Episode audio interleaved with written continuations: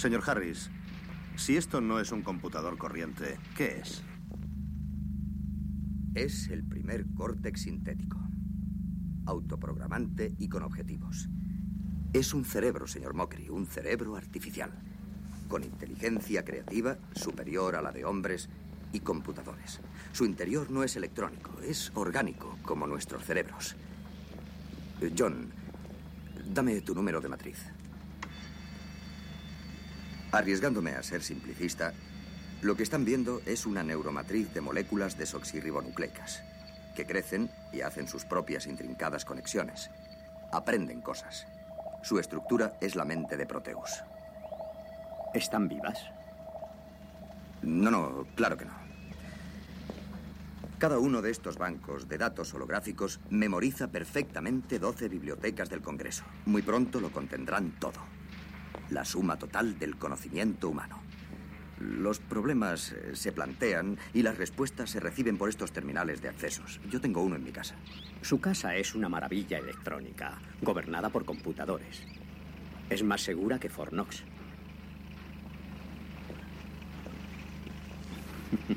Qué graciosa, ¿no? Sí. Es Arabella, está enferma.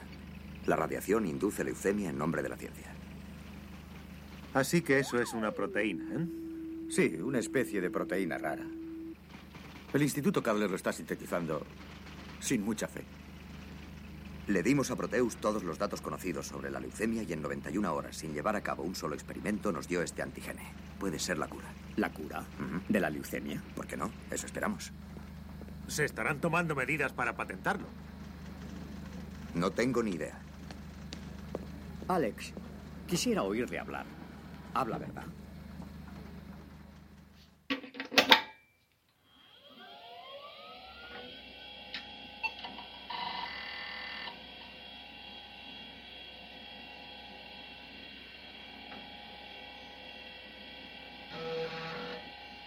Bienvenidos y bienvenidas al MS2 Club.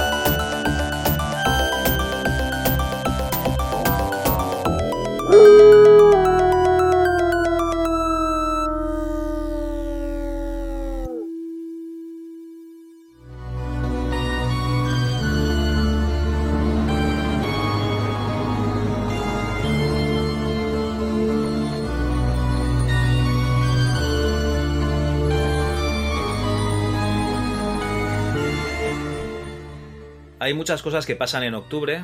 Una de ellas es que seguramente pues eh, Cumbre Vieja seguirá sacando lava. Otra de ellas es que en algún momento de esta semana o de la que viene la factura de la luz va a llegar a un máximo histórico. Y luego están las cosas que más nos gustan a nosotros en la Chus, en Rigor y Criterio y en el MS2 Club, que es que llega Halloween, que es una fiesta que ni nos va ni nos viene, pero coño, que mola mucho. ¿Por qué? Porque hay cositas de terror, siempre te ves alguna peli, tocas algún videojuego así que te dé un poquito de, de cangueli. Y todas estas cosas además las compartimos con los colegas de afición, en este caso eh, con el amigo Antonio Lozano. ¿Qué tal, Antonio? Hola, Javi. Bien, bien. Un poquito estresado, ¿no? No sé por qué. Sí. ¿No tienes tú la sensación de que se nos ha ido la flapa mucho, muchísimo este Halloween? Hombre, la verdad es que esta cosa que has organizado este Halloween eh, nos va a dejar agotados para el mes que viene. El mes que viene ya no nos va a quedar nada, porque has organizado una buena liada, ¿eh? Bueno, hombre, de vez en cuando, aunque lo normal sea hacer programas especiales en Halloween, de vez en cuando hay que ve- venirse arriba. Nosotros ya sabemos que calidad no podemos dar más. Yo, yo creo que nuestros oyentes lo saben. Sí, sí, o sea, puedes interpretar esto de dos maneras, ¿no? Que no tenemos más calidad para dar o que estamos dando a tope de calidad. Sí, sí. No, no, no. Tú interprétalo como quieras, pero más arriba de calidad no podemos llegar. Así que, ¿qué nos queda? Cuando, cuando calidad no, ¿qué nos queda? Pues Ah, pues cantidad, claro. Exactamente. Así que este Halloween nos hemos venido un poquito arriba y no sé si son cuatro o cinco podcasts que publicamos el mismo día. ¿Para qué? Para que como mínimo cuatro de ellos se quede sin escuchar, porque ya sabemos cómo esto funciona. Yo te voy a decir una cosa. Vamos a publicar eh, la noche de las ánimas, ¿no? Ese Hall of Win, ¿no? Esa, ese día antes de Todos Santos, que será el mismo día que se publiquen podcasts como RM30, Retro Entre Amigos, etcétera. Con lo cual, vamos a estar ahí en la cola. Pero bueno, yo creo que cuando acabes con todos esos podcasts de videojuegos clásicos, pues cojas este MS2 Club y el resto de podcasts de la Chus y le eches un- una oída porque vale la pena, la verdad. Sí, hombre, yo creo que hemos preparado cosas chulas. mm, Bueno, y oye, que tampoco hay que escucharlo todo mm, hoy, si es que estás escuchando esto el 1 de noviembre, cosa que me extraña tienes... mucho. No, no, si tienes todo el mes, no te preocupes. Eh, eh, vamos, tienes todo el mes, te diría que tienes todo el año, o sea, tienes toda la vida. Nosotros llevamos apuntando, yo qué sé, 20 años, juegos que jugaremos cuando nos jubilemos, Javi, libros que leeremos cuando nos jubilemos, Javi. Antonio, ¿sabes que estoy a punto de hacerme con una libreta y realmente apuntarme las cosas que haremos cuando nos jubilemos? Ah, pero no, no lo tienes de verdad. Yo tengo Hasta ahora- tres, Hasta ahora estaba en la cabeza, pero yo creo que ya No, no, la cabeza ya no da para más. Yo tengo tres o cuatro, tres o cuatro li- libretas ya rellenas, ¿no? Además le fui poniendo por fecha. Esto es lo que apunté de tal a tal. Esto es lo que apunté de tal a tal. O sea, Hostia, las miro los y enanos. lloro. Parecen los enanos esos del Señor de los Anillos, ¿no? Que se iban apuntando las afrentas. Eh, Exactamente, exactamente. Yo no las afrentas, sino aquello a lo que me gustaría enfrentarme. Pues oye, cuando me jubile, lo veo chungo porque entre que nos vamos a jubilar ya con una edad realmente provecta, o sea, nosotros no nos vamos a jubilar con 65, muy posiblemente con 72 o 73, y seguramente la vida no nos dé muchos más años después de eso, bueno, haremos lo que podamos, Javi. Mira, yo te voy a decir una cosa. Si tú vas a un viaje del inserso y eres tío, se te van a rifar. Con lo cual, si llegas, oye, tío, todo para ti. Todo eso para ti. Pues mira, pues sí, eso que no, eso que nos llevamos. O sea, que me estás diciendo que cuando nos jubilemos tampoco vamos a jugar a estas cosas, ni vamos a leer, ni nada. Nos vamos a ir a viajes del insecto. Nos vamos insecto, a, a nos las vamos a que- hinchar a, ir al jacuzzi. Sí, sí. Claro, en las cosas que realmente molan, claro.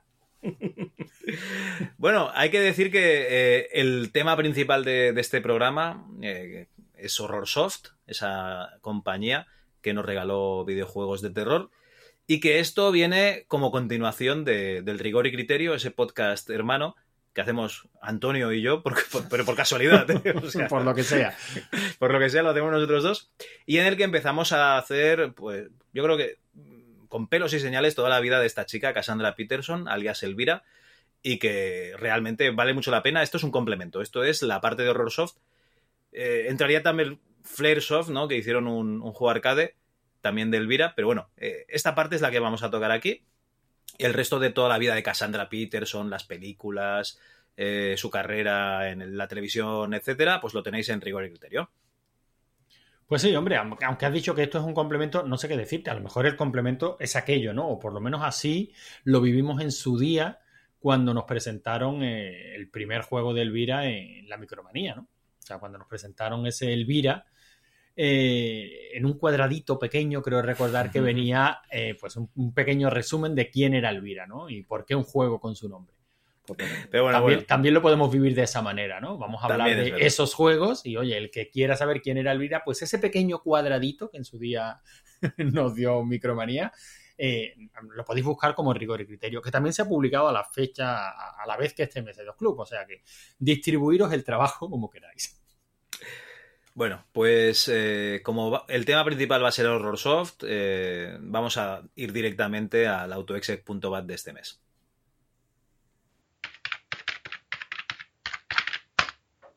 autoexec.bat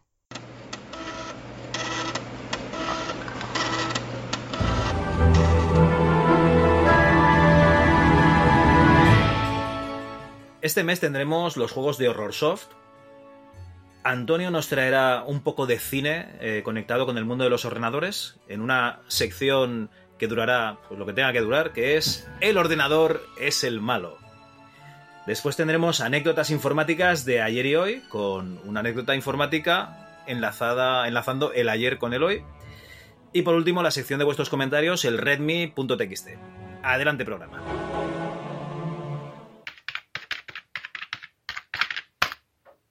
Juegos.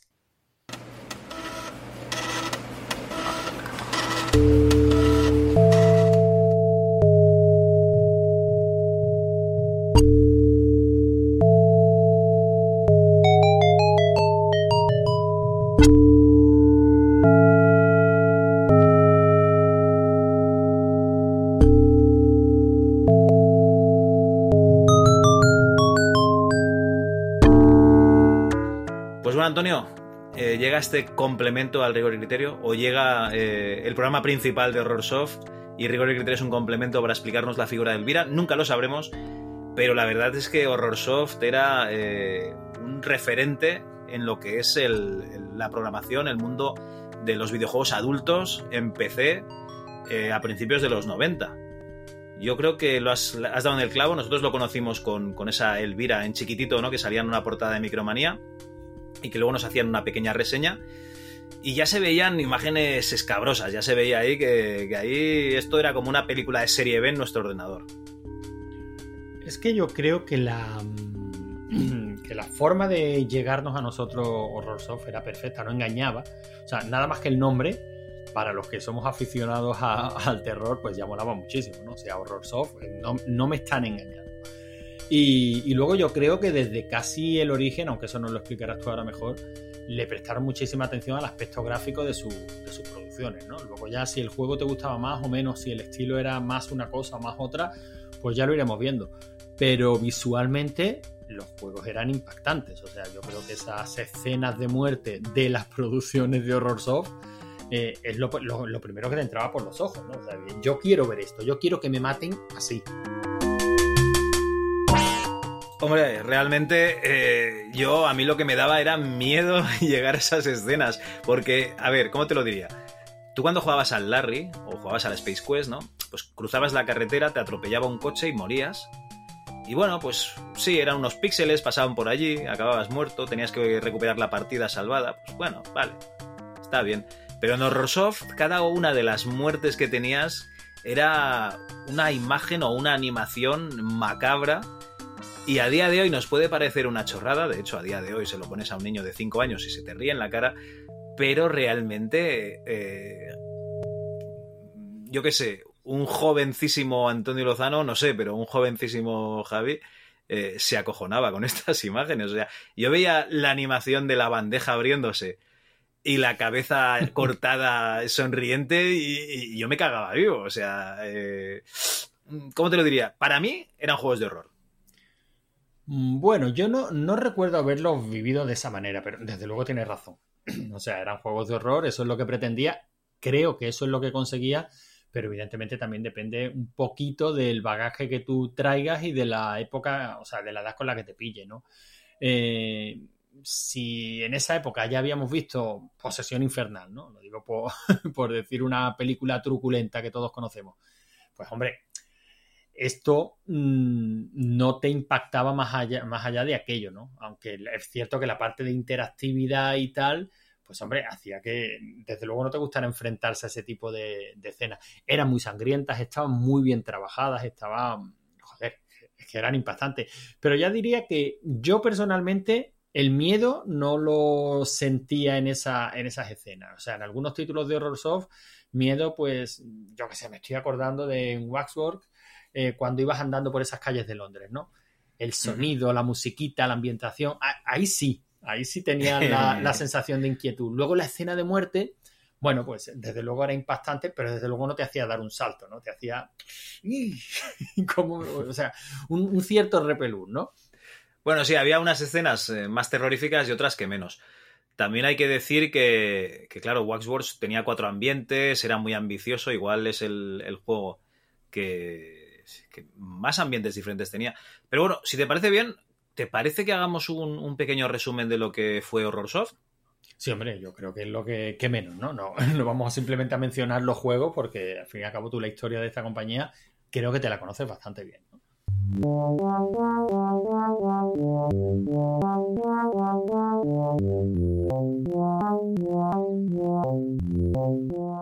Bueno, a ver, eh, me conozco la historia porque me gusta Horrorsoft, me gusta Elvira, de ahí me gustó Horrorsoft, ¿no? Me gustaban los juegos y, y luego pues vas mirando quién, quién, es toda esta gente. Eh, yo sé que tú eres un gran apasionado de las aventuras conversacionales, ya sabes, aquellas en las que tú tienes que escribir y como mucho te muestran un texto y una, alguna imagen. Y una de las que, que, es así conocidilla es la de la masa, ¿no? De Hulk. ¿Te suena? Sí, ¿no? bueno, hombre, claro, sí, sí. Esa de Remember o, o, o, ¿cómo era? Vite Tongue, que teníamos que escribir para, para, convertirnos en la masa y escapar de esa silla en la que empezábamos la aventura. La verdad es que sí, sí de, la, de las que nos llegaban de aquella manera. Y, y bueno, hacíamos lo que podíamos con nuestros precarios conocimientos de inglés en esa época, ¿no? De Hulk, de Spiderman, pero sí, sí, de Hulk es de, la, de las recordadas. Vale, pues eh, estas aventuras conversacionales eh, las hacían empresas pequeñitas y una de ellas era una empresa abierta por Scott Adams que se llamaba Adventure International. Bueno, sería como aventuras internacionales, ¿no? Esta empresa se dedicaba exclusivamente a crear aventuras conversacionales y hasta aquí llegaría la relación con Horrorsoft si no fuese porque Mike Woodruff, el, el, el que fundaría Horrorsoft un poquito más adelante, eh, pues era un tío que tenía una tienda en Inglaterra de, juegos y se dedicaba a importar eh, videojuegos que venían de Estados Unidos, pues este tipo de aventuras eh, conversacionales. Entonces Mike Woodruff creó una empresa que se llamó Adventure United Kingdom, que sería como una sucursal de, esta Adventure Internacional para traer las aventuras conversacionales que se hacían al otro lado de, del océano, ¿no? al otro lado del charco, hasta aquí, hasta Europa siempre esta relación comercial, ¿no? O sea, que los ingleses siempre nos pasan un poco la mano por la cara en todo porque, porque ellos beben directamente de la fuente, ¿no? Eh, sobre todo cuando las cosas que molaban venían todas de Estados Unidos, porque ellos tienen barrera del lenguaje nula, la barrera de que, de que Estados Unidos pues, siempre ha tenido buenas relaciones porque era una colonia, ¿no? Y aunque luego pues parece ser que se pelearon un poco, ¿no? Con, en la guerra de secesión, luego yo creo que, están muy, muy a, a la paz, ¿no? O sea, están muy unidos. Y claro, siempre llegan los, los, productos allí, muchas veces ni los traducen y nos, nos llegan aquí en, en, inglés, que yo no sé si este La Masa venía en inglés o, o, o, tú lo jugaste en inglés, tú lo jugarías en inglés, entiendo. No, no, yo lo jugué en inglés, tanto este La Masa como Spider-Man, todos estos yo lo jugué en inglés, en inglés algunas de CBL, que sí, sí estaban, por lo menos de temática más relacionado con lo que luego sería Horror Soft, pero vale. todo esto hasta donde yo sé aquí solo llegó en inglés. Si hubo algún tipo de traducción, bueno, pues seguramente eso. Mmm, alguien nos lo podrá decir, pero yo no lo sé. Vale, bueno, a lo mejor había alguien que se dedicaba, ¿no? A, a, a traducirlo. Sí, o no, me... sobre todo porque era en, en, cintas el software. Y bueno, tenías que cargar el código, ¿no? Eh, luego editar todo. Bueno, podría ser, podría ser que alguien lo, lo hiciese en la época. Luego a posteriori no sé, es más fácil hacerlo. A posteriori, a posteriori, es posible que sí que hayan, que hayan habido algunas traducciones, pero en la época me, resulta curioso, ¿eh? como mínimo curioso. bueno, pues eh, digamos que este Mike Woodruff eh, abre la, la, empresa Adventure Soft United Kingdom, que se dedica a importar estos videojuegos, estas aventuras conversacionales a Inglaterra. Y además, en Inglaterra hay una cosa que también nos mola muchísimo, que es la Games Workshop, ya sabéis, esa empresa que hizo Warhammer, Warhammer 40.000 y todos estos juegos que se dedicaban un poco a, hacer una exploitation de, del mundo del Señor de los Anillos, de fantasía y tal. Y también sacaron pues juegos relacionados con, con una saga de esta gente de, Games Workshop. En, en, este caso es mucho más relacionado porque son los libros de los librojuegos, que yo creo que también estás versado, ¿no? En los librojuegos. Bueno, como yo, como todos los de nuestra edad, Javi, eh, hemos jugado unos cuantos, ¿no? pues la verdad es que sí. Eh, bueno, Adventuresoft también hizo eh, los librojuegos, o, o, las adaptaciones, perdón, de los librojuegos de Fighting Fantasy, de Steve Jackson y Ian Livingstone, que esta gente pues son de, de los creadores de, de, Games Workshop. Y esta serie de librojuegos, eh, me parece que aquí en España se llamaban Lucha Ficción. Si no recuerdo mal, que si, si me estoy equivocando me corregís, ¿vale? En, en, inglés sé que sé que es eh, Fighting Fantasy, pero yo casi diría que ponía Lucha Ficción. Y sí, yo creo que sí, porque son los de. que el primer número me parece que era el, el hechicero de la montaña de fuego, o el mago de la montaña de fuego, o algo así. Y bueno, pues tenías tu libro juego, que como forma natural, ¿no? Lo, lo habían pasado a, a, un juego, a una aventura conversacional de, de Spectrum, ¿vale? Bien, pues ya tenemos que una empresa que importa videojuegos se dedica a su vez a crear videojuegos. Entonces, eh, como tenemos una empresa que crea videojuegos, pues eh, ya tenemos más fácil, ¿no? Que nos lleguen unos productos basados en... Eh, bueno, basados. unos productos hechos directamente desde Inglaterra. Y serían estos juegos de Horror Soft. Serían cuatro juegos. El primero yo creo que es muy desconocido, que es eh, A Personal Nightmare. Luego vendrían Elvira 1 y 2 y luego Waxworks. Vale, ¿por qué bajo el sello de, de Horror Soft? Digamos que eh, en la década, a finales de los 80 y principios de los 90, viene la debacle de las aventuras conversacionales a favor de las aventuras gráficas. Las aventuras, eh, digamos, con mucha carga gráfica, nada de escribir los comandos por pantalla. O sea, Sierra comienza a hacer eh, las aventuras en point and click. Está LucasArts haciendo point and click desde finales de, los 80, ¿no? En el 89, si no me equivoco. Y, y, Horror Soft, o sea, este Mike Goodruff y familia deciden que, que, las aventuras conversacionales, pues que ya, que ya no, no, tienen salida y que tienen que hacer unas aventuras más gráficas. ¿Qué es lo que pasa? Ellos crean un motor que se llama Avermut. Tú sabes lo que es un mood, ¿no, Antonio? Un mood eran este tipo de juegos así de. mm, como de laberintos, ¿no? De, de dungeons. Sí, un mood es lo que vendría a ser una aventura conversacional online. O sea, tú tienes un texto descriptivo de la habitación en la que estás, con las salidas y tal, puedes examinar uh -huh. las cosas. Y hay personajes no jugadores, igual que en una aventura conversacional normal, pero además pero... hay más jugadores online que te puedes ir encontrando y puedes inter interaccionar con ellos.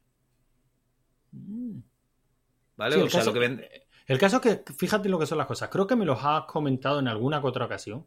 Es el típico, el típico género o tipo de juego que te, que te sale por ahí habitualmente, pues en los en la historia del videojuego, en, en libros como Hackers y tal. Y deberían interesarme por pero el no, ¿no? tipo de juego y pero la verdad es que nunca he llegado a y sé que se siguen haciendo no actualmente y que hay todavía proyectos de Uy, estoy súper desconectado de esto. No, sí, sí, sí, porque no hace demasiado estuve mirando y digo, si a mí es que esto debería interesarme, o sea, yo debería tener interés. En... Lo apuntaré en esa libretilla que hemos estado hablando, Javi. Vale, vale. Bueno, a ver, tú ten en cuenta que una aventura conversacional debe de ser de las cosas más introspectivas que hay, ¿no? De ahondar en ti mismo, ¿no? Eh, leer la historia, imaginarte los personajes, lo que habrá que se ve en la imagen, lo que no se ve, intentar interactuar y tal. Y eh, un juego online es al revés, ¿no? O sea, es, tienes que interaccionar con otra gente, que te va a hacer caso o no. Eh, entonces, si te gustan las aventuras conversacionales, que eres introspectivo, a lo mejor no te mola, ¿no? Que estar jugando con más gente que va a ir a su puta bola. Entonces, claro, es un, es un mix, es una mezcla un poco complicada. Sí, pero bueno, la verdad es que es curioso, ¿no? O sea, realmente, date cuenta que la aventura yo siempre he mantenido que la aventura conversacional lo es básicamente porque la tecnología no permitía llegar a otra cosa. Eh, o sea, que los primeros juegos empezaron siendo de texto, bueno, básicamente porque es que no se podía hacer de otra manera. Por lo, ese, claro. ese- ese es mi planteamiento, ¿no? Es verdad que luego hubo compañías que no, que, que se vinieron un poquito muy arriba y no, no está la nueva literatura y la auténtica aventura conversacional es la, la exclusivamente literaria y los dibujitos distraen de la aventura real. Vale, ya, pero luego es que cada cual se hace las pajas como quiere, ¿no? Pero... El problema pero de los mí- moods, yo creo, es que eh, acaban siendo un, un- chat online, o sea, un chat con gráficos.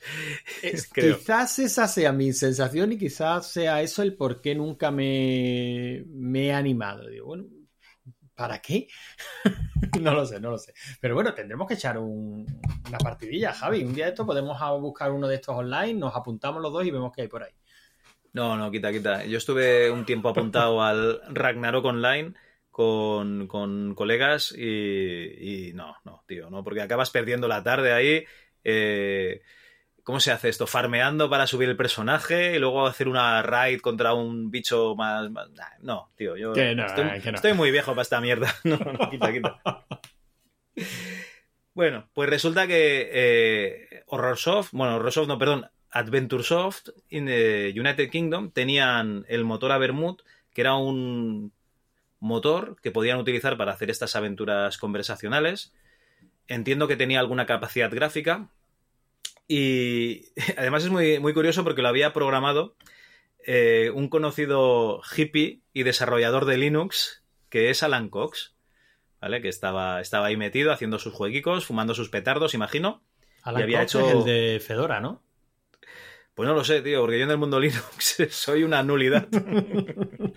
Pero si tú me dices que sí, pues yo me lo creo. No, no, ¿eh? no, no, yo no sé, me has dicho Alan Cox y se me ha venido a la mente pues un personaje así del estilo de del estilo de Stallman, o sea, con sus barbas frondosas y un fedora rojo y por eso lo, y por eso lo relaciono la con roña de los, de los dedos, de las uñas de los dedos de los pies. y por eso lo relaciono ¿no? con, con Fedora. Pues podría ser, ¿eh? Podría ser tranquilamente. Yo, eh, a tope contigo. Si dices que es de Fedora, pues de Fedora. Yo te creo, ¿vale? Venga, venga, conti- continuemos. No, de, Re- de Red Hat. De Red Hat. Oh, pero estos son los de pago. Pues tan hippie no sería. Tan hippie no sería. venga. Bueno, oye, que al final se ha de comer todo, o sea, eso, es normal. Bueno, pues Alan Cox había hecho este, este motor, el Avermut, que se usaba en aventuras conversacionales, pero cuando se deciden sacar aventuras gráficas, pues les pasa que necesitan un motor más potente gráficamente. O sea, que saque gráficos por pantalla, que tenga pues una especie de HUD, ¿no? Donde tú veas las acciones que puedes hacer, eh, dónde está el personaje, etcétera. Y entonces se saca de la manga el motor Agos, bueno, están en teoría eh, dos personas eh, en los créditos de este motor, que son Alan Eh, Brickman perdón, y Alan Cox, pero yo siempre quiero creer ¿no? que un desarrollador de Linux eh, hizo el motor de Agos, de nuestra querida Elvira, y, y bueno, pues por eso lo comento más. Este motor, para que os hagáis una idea, eh, los que estéis un poco puestos en el tema de aventuras AD, sería como si este chico británico que venía aquí a España a evolucionar el, el motor, ¿cómo se llamaba? ¿El, el DAT? ¿Era? El DAD, ¿no? Sí. ¿Vale? Eh, hubiese ido un paso más allá y le hubiese metido ahí mm, un montón de funciones pues para sacar gráficos en cada, en cada localización, para en lugar de tener que teclear, te hubiese sacado pues un menú en el que tú solo tienes que clicar las acciones, etcétera, pues sería una cosa así, sería coger un motor de aventuras conversacionales, darle eh, un montón de vitaminas y esteroides y que te salga pues un, menú de aventuras gráficas. Algo parecido a lo que se hizo, ¿no? Cuando ya salió la aventura eh, espacial de AD. Que fue precisamente trabajando sobre, sobre este motor que trajo este chico británico. Sí, pero dándose cuenta de que los ordenadores de 8 bits eh, ya no son el futuro ni el presente y evolucionándolo hacia ordenadores de 16 bits. Quieres decir No, o sea- haciéndolo, haciéndolo bien, ¿no? Sí, no, no, básicamente olvidarte. A ver, a mí me sabe muy mal, ¿no? O sea, había un. ¿Cómo, cómo te lo diría? En el año 90, eh, nadie que tenía un Spectrum se imaginaba que se iba a quedar sin su Spectrum Plus 4, ¿no? De aquí a unos años, que, que sería lo mismo. Pero sí, sí, eh, carpetazo, ¿no? Eh, cuenta nueva y, y a los 16 bits directamente. Al Atari Ujú. ST, a la Amiga 500 y al PC, y ya está. Es que es lo que había. Pues bueno, el, motor utilizado eh, para estas aventuras gráficas es el Lagos, es un motor interno de, la propia Adventuresoft UK. Y como ellos deciden desarrollar eh, videojuegos de terror, dicen que con esto de Adventuresoft UK, que les relaciona un poco con los juegos anteriores y tal, pues vamos a cambiar de nombre a Horrorsoft. Esto es una cosa que harán bastante, ¿eh? o sea, más adelante volverán a cambiar de nombre. Y además con un juego que, que seguro que todo el mundo conocéis, ¿vale? Pero bueno, Horrorsoft, ¿vale? Horrorsoft sacó cuatro juegos. A Personal Nightmare, Elvira 1, bueno, Elvira Mistress of the Dark, perdón, Elvira eh, The Jaws of Cerberus, Elvira 2, y el último, el Waxworks, ¿no? El Museo de Cera o los trabajos de cera.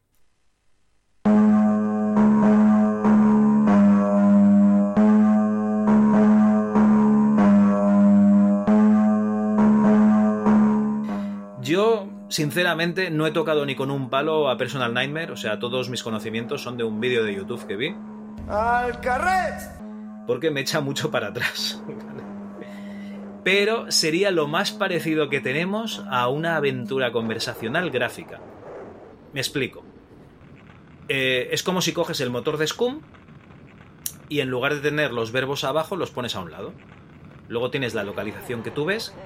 Además, herencia de las aventuras conversacionales, y es una cosa que también tendrán el resto de juegos de horror soft, tienes las salidas de la habitación disponibles, pues digamos como si fuese una, una rosa de los vientos con direcciones, pues tienes ahí el norte, el sur, vale, todas las direcciones por las que tú te puedes salir. Que eso es una cosa que me maravilla de cuando yo veo películas estadounidenses y eh, un personaje de una peli dice, ¿dónde está tal sitio? Este sitio está dos calles más al sur que digo, hijos de puta, y no miran nada, ¿eh? O sea, tienen la brújula en la, en la cabeza los tíos. Es, es, fantástico. Yo no sé ni dónde está el sur ni el norte en mi casa, que vivo, yo qué sé, 16 años aquí, pero ellos están en, en, Oklahoma, se van a Idaho y saben dónde está el norte, dónde está... Es, es una maravilla.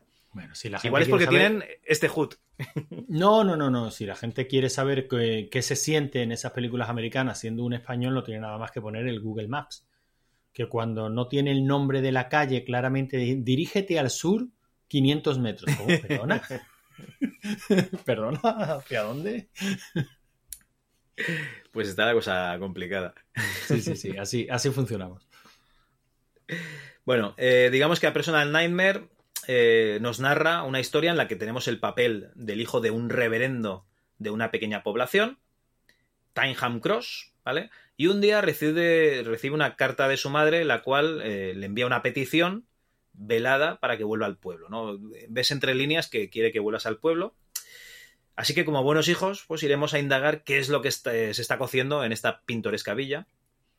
Gráficamente es la más pobre de las cuatro aventuras gráficas. Tiene gráficos en 16 colores lo que es la carga macabra, pues es bastante más ligera que, las otras, ¿vale? Sobre todo más ligera que, que, War, eh, La jugabilidad, pues es bastante penosilla. Mm, para que os hagáis una idea, eh, tenemos el menú a la izquierda con las opciones de tomar, dejar, abrir, cerrar, cerrar con llave, abrir con llave, examinar, mirar dentro, salidas para que nos indique las salidas, mirar, esperar, pausa y dos cosas muy buenas que son salvar y recuperar partida, eso está muy bien.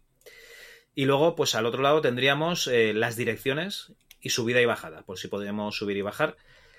Y todo lo que vemos, pues nos saldría en texto en la parte inferior de la pantalla, como sería habitual en una aventura conversacional. Este juego salió para MS2, pero también para Commodore Amiga y Atari ST. Tú me imagino que tampoco lo, jugaste. No, no, no, no, Yo creo que a mí me pasó pues lo mismo que a ti, Javi, que si conocemos Horror Soft por Elvira, eh, a lo mejor ahora con el interés mm, arqueológico que vamos desarrollando con los años, pues sí, te apetece tirar hacia atrás y ver de qué, de qué iba esto, ¿no? Pero en la época, en la época, ¿qué necesidad? O sea, si ya tengo Elvira, ¿por qué voy a dar un paso atrás? o por lo menos yo así lo pensaba, ¿eh? No, no, tienes razón. Bueno, hay que decir que Elvira, eh, perdón, que A Personal Nightmare es de 1989. y que Horror Soft no falla, iría a juego por año. ¿eh? O sea, este es el juego del 89. El modelo del 89 es este A Personal Nightmare.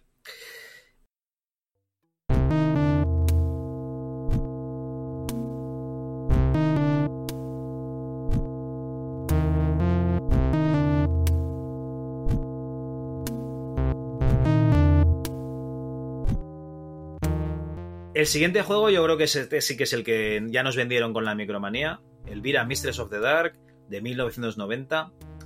Eh, aquí ya teníamos unos gráficos bastante interesantes en, VGA y bueno, en Amiga y en Atari ST pues con su paleta gráfica que yo desconozco por supuesto. Y eh, yo creo que esta franquicia, esta franquicia de Elvira mm, fue algún tipo de herencia de, de Horrorsoft.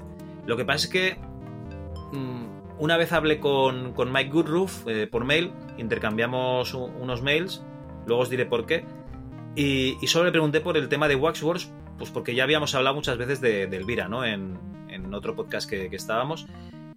Y, claro, lo dejé un poco aparte, pero hostia, me sabe mal, porque yo, yo estoy casi convencido de que es algún tipo de, de cosa que se firmó con, con Adventure International, pero no estoy del todo seguro. En este videojuego interpretamos a Elvira. Eh, perdón, interpretamos al novio de Elvira. Hay que decir que en ah. Elvira eh, no. perdón, en Elvira nunca llevamos a Elvira, sino que Elvira es un personaje más. De hecho, se mofará bastante de nosotros. Eh, y somos alguien que tiene que ir a rescatarla. nos vamos a encontrar con un castillo en el que vamos a tener que indagar por todas las habitaciones y buscar, pues, eh, a ver dónde está la situación de, Elvira. Yo voy a explicar la parte del HUD, ¿vale? Lo que se ve en pantalla, porque tú te has acabado el juego, Antonio, más recientemente que yo y te lo sabes bastante mejor. Bueno, entonces. Recientemente hace ya un buen puñado de años, ¿eh? Pues igual, hace 5 o 6 años, pero bueno, sí. Sí, por ahí, exacto lo que sería el HUD sería el mismo de A Personal Nightmare. Tenemos a la izquierda los, los verbos, las acciones que podemos hacer, pero aquí han cambiado algunas. Podemos abrir y cerrar, abrir y cerrar con llave, mirar, examinar. Aquí tenemos mezclar y consumir, porque recordemos que esto es un juego en el que se supone que hay brujería, ¿vale? Elvira es una bruja. Y entiendo que puedes ir encontrando ingredientes y este verbo de mezclar puede ir muy bien, ¿no? En lugar de haber puesto un usar normal, pues aquí le meten el, mezclar. Eh, esto era así, ¿no? Sí, sí, era así. De hecho, el libro de hechizos mm, formaba parte, en cierto modo, del sistema de protección del Elvira. Tenías que ir a la cocina periódicamente, montar una serie, de, una serie de hechizos con los ingredientes que ibas encontrando. Y bueno, era una de las mecánicas que, incorporaba el juego. ¿no? Algunos hechizos pues te ayudaban bastante en la aventura. Era una aventura difícil, de cojones.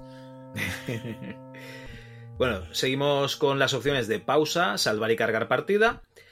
A la izquierda tendríamos un panel de salidas bastante mm, eh, simplificado porque hay sube y baja y luego las cuatro direcciones, norte, sureste y oeste. Luego tenemos lugar, inventario y armas. Y aquí viene la novedad que por eso mucha gente cataloga Elvira de, de juego de rol. ¿Vale? Eh, que es que incluye atributos de nuestro personaje, que serían fuerza, resistencia, destreza, habilidad, vida y experiencia.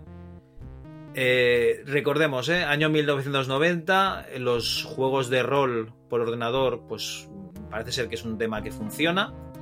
Las aventuras gráficas parece ser que es otro tema que funciona.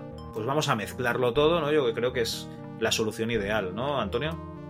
Bueno, yo creo que, pero más que una... A mí siempre me ha dado la impresión de que esto es más que una decisión consciente, de decir, vamos a mezclarlo todo, eh, porque son dos elementos que funcionan bastante bien y a ver si así conseguimos un producto que sea más atractivo. Yo más que una decisión consciente, pensando en el ámbito comercial, yo creo que simplemente estamos en unos años en los que tú hacías el tipo de juego eh, que te molaba hacer. O sea que... Vale y entonces, bueno, eso te suponía pues coger un poquito, porque hay muchos, muchos títulos que, que no puedes englobar. De hecho, yo diría que raro es el título que puedes englobar eh, estrictamente bajo los límites de un género. Es que claro, claro, por eso este género. claro, por eso en lugar de aventura gráfica. aventura, claro. Es que hemos hablado en muchas ocasiones de aventura gráfica que incluyen escenas de arcade y dice, bueno, esto que está aquí. Eh, no sé, yo creo que los límites de los géneros, igual que pasa en Sí. cine, igual que pasa en literatura, tienen que ser obligatoriamente difusos y somos nosotros los que a lo mejor nos empeñamos en catalogar algo de una forma u otra. Bueno, pues Elvira es Elvira. ¿Tiene elementos de juego de rol? Bueno. Tiene, si No, lo no, quieres ver ver, así, Realmente, claro. o yo sea, no el lo momento- veo. Yo veo ahí esa serie de stats que, bueno, algo harán, pero, Bueno, pero poco más. a ver. Luego, ¿no? Es tan juego de rol como puede ser el Zelda, ¿no? El- No, a no, ver. En el momento en que tú tienes luchas y, y puedes hacer luchas, porque aquí hay luchas en primera persona, o sea, te sale un enemigo y ves la animación de ataque y tú puedes atacarle a su vez. Pues claro, eh, se supone que este enemigo no te mata directamente, ¿no? Que hay una barra de vida. En lugar de poner una barra de, de vida como en el Indiana Jones, ¿no? En, la- en las luchas de puñetazos, pues aquí lo que hicieron fue meterle stats que se supone que afectan, ¿no? A pues la fuerza, la destreza y tal, afectan a, a tus resultados de, de alguna tirada, se supone interna del juego. Y además, pues tienes la vida, ¿no? Que se te va restando. O sea, es un stat que tienes ahí. Sí, claro, has cogido esa mecánica que donde más evidente es es en los juegos de rol, pero eso no lo convierte en un juego de rol. Para mí Elvira es una aventura gráfica con una serie de elementos extraños, unos puzzles muy enrevesados, pero no deja de ser una aventura gráfica. Aunque tengas que finalizar la aventura gráfica con un enfrentamiento final contra un brujo y. Bueno, una bruja creo que era, ¿no? Y. Y. Pero bueno, ese enfrentamiento final no dejan de ser una sucesión de puzzles. Como podía ser el enfrentamiento con Lechuga en el Monkey Island 2. Vale. Una- una sucesión de puzzles que tenías que ir resolviendo uno detrás de otro, ¿no? Vale. eh, bueno, hay que decir que este, en esta mezcla de categorías, eh, yo las tuve un día en Twitter con alguien que me decía que el Veil of Darkness, que era un juego de rol, yo, pues yo ni, ni de coña. O sea, sí que tiene los elementos estos de lucha arcade, pero como podría tener un, un Indiana Jones. O sea, realmente no, no es un juego de rol. El Veil of Darkness, para mí, pero claro, es lo que comentas tú, ¿no? En este momento en que, en que se mezclan un poquito, pues ya. Claro, aquí el tema es dividir aventuras gráficas eh, y point and click, ¿no? Los point and click no fallan, ¿no? O sea, son eh, un Monkey Island. Un Monkey Island es point and click y punto. O, o un Maniac Mansion. Pero en el momento en que ya hay escenas arcade y tal, como un, un Operation Stealth o, o yo qué sé, o este mismo, Elvira, pues ya la cosa ya eh, queda ahí entre dos tierras, ¿no? Bueno, pero es que al fin y al cabo, ¿qué importa?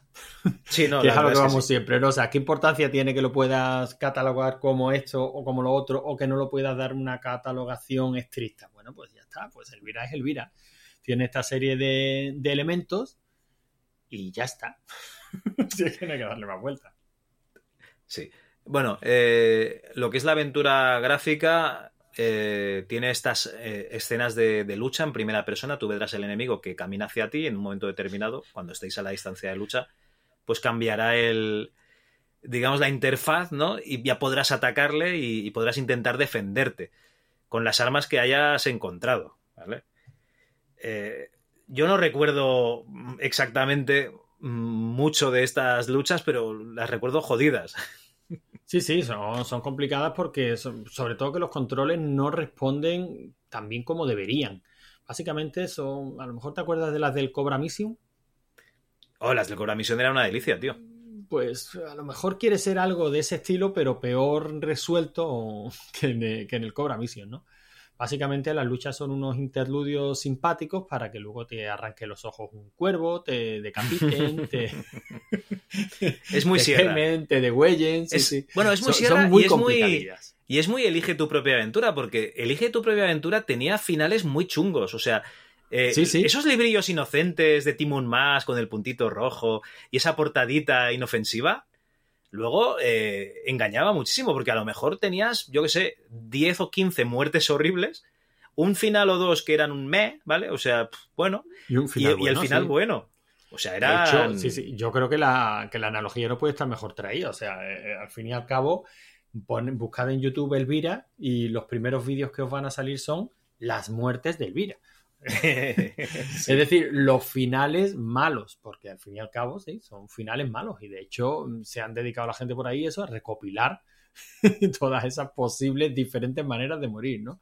Sí, yo creo que está planteado un poco así, ¿no? Al fin y al cabo, esta gente tenía el background que tenía. No es de extrañar que, que esté planteado de esta manera. ¿no? Y además lo que es la, los gráficos, claro, hay que decir que pues ahora parecen un dibujo normal, ¿no? De, pues yo que sé, un dibujo que cualquier aficionado al dibujo te puede hacer, ¿no? Y, ah, perdón, cualquier aficionado al dibujo. Eh, que sepa dibujar, ¿no? Que sepa dibujar y eh, obsesionado con la sangre, ¿no? Te puede hacer.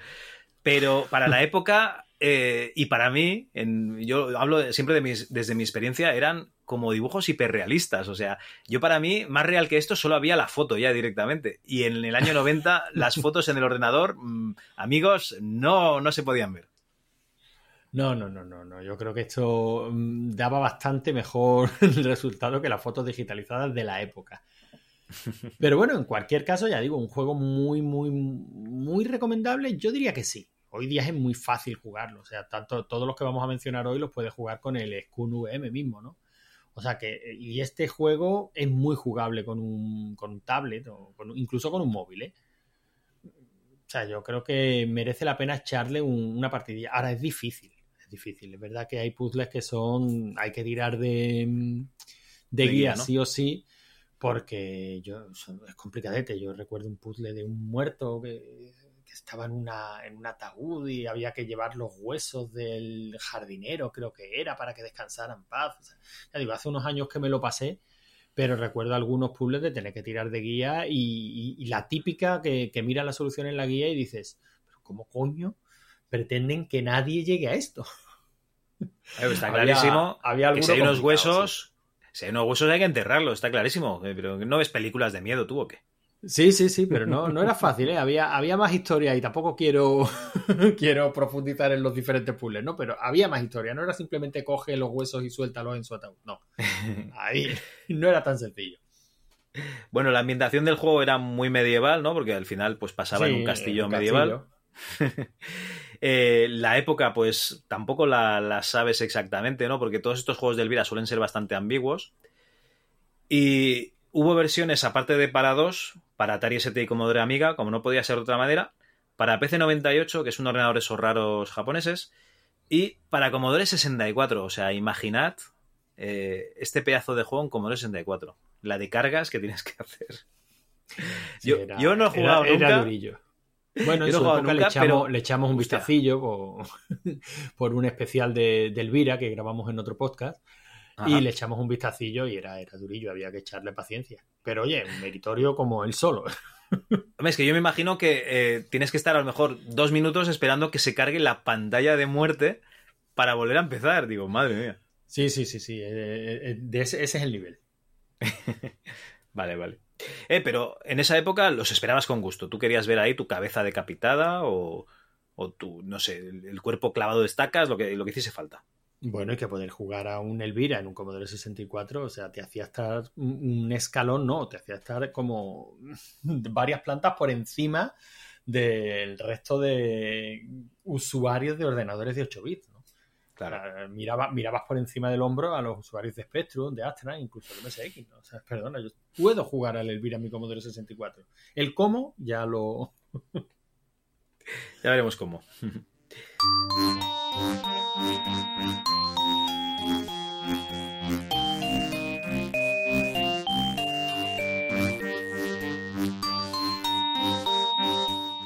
Bueno, eh, año siguiente, 1991, Elvira 2, The Jaws of Cerberus.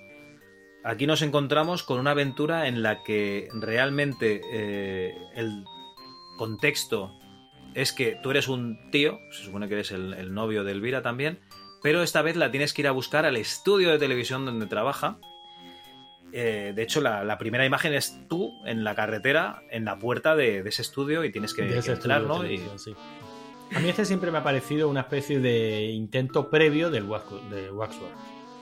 Como todavía tenemos los derechos de Elvira, pues venga, vamos a ir planteando Waxworks eh, con el personaje de Elvira. Porque el esquema es muy, muy, muy similar. Bueno, además eh, les da juego ¿no? A, a, gráficamente buscar otros contextos, ¿no? otros, otros ambientes porque en este ya es lo que comentas tú, o sea, hay, hay tres ambientes diferentes, si no me equivoco. Y bueno, contando el estudio 4. Contando el estudio 4, exacto.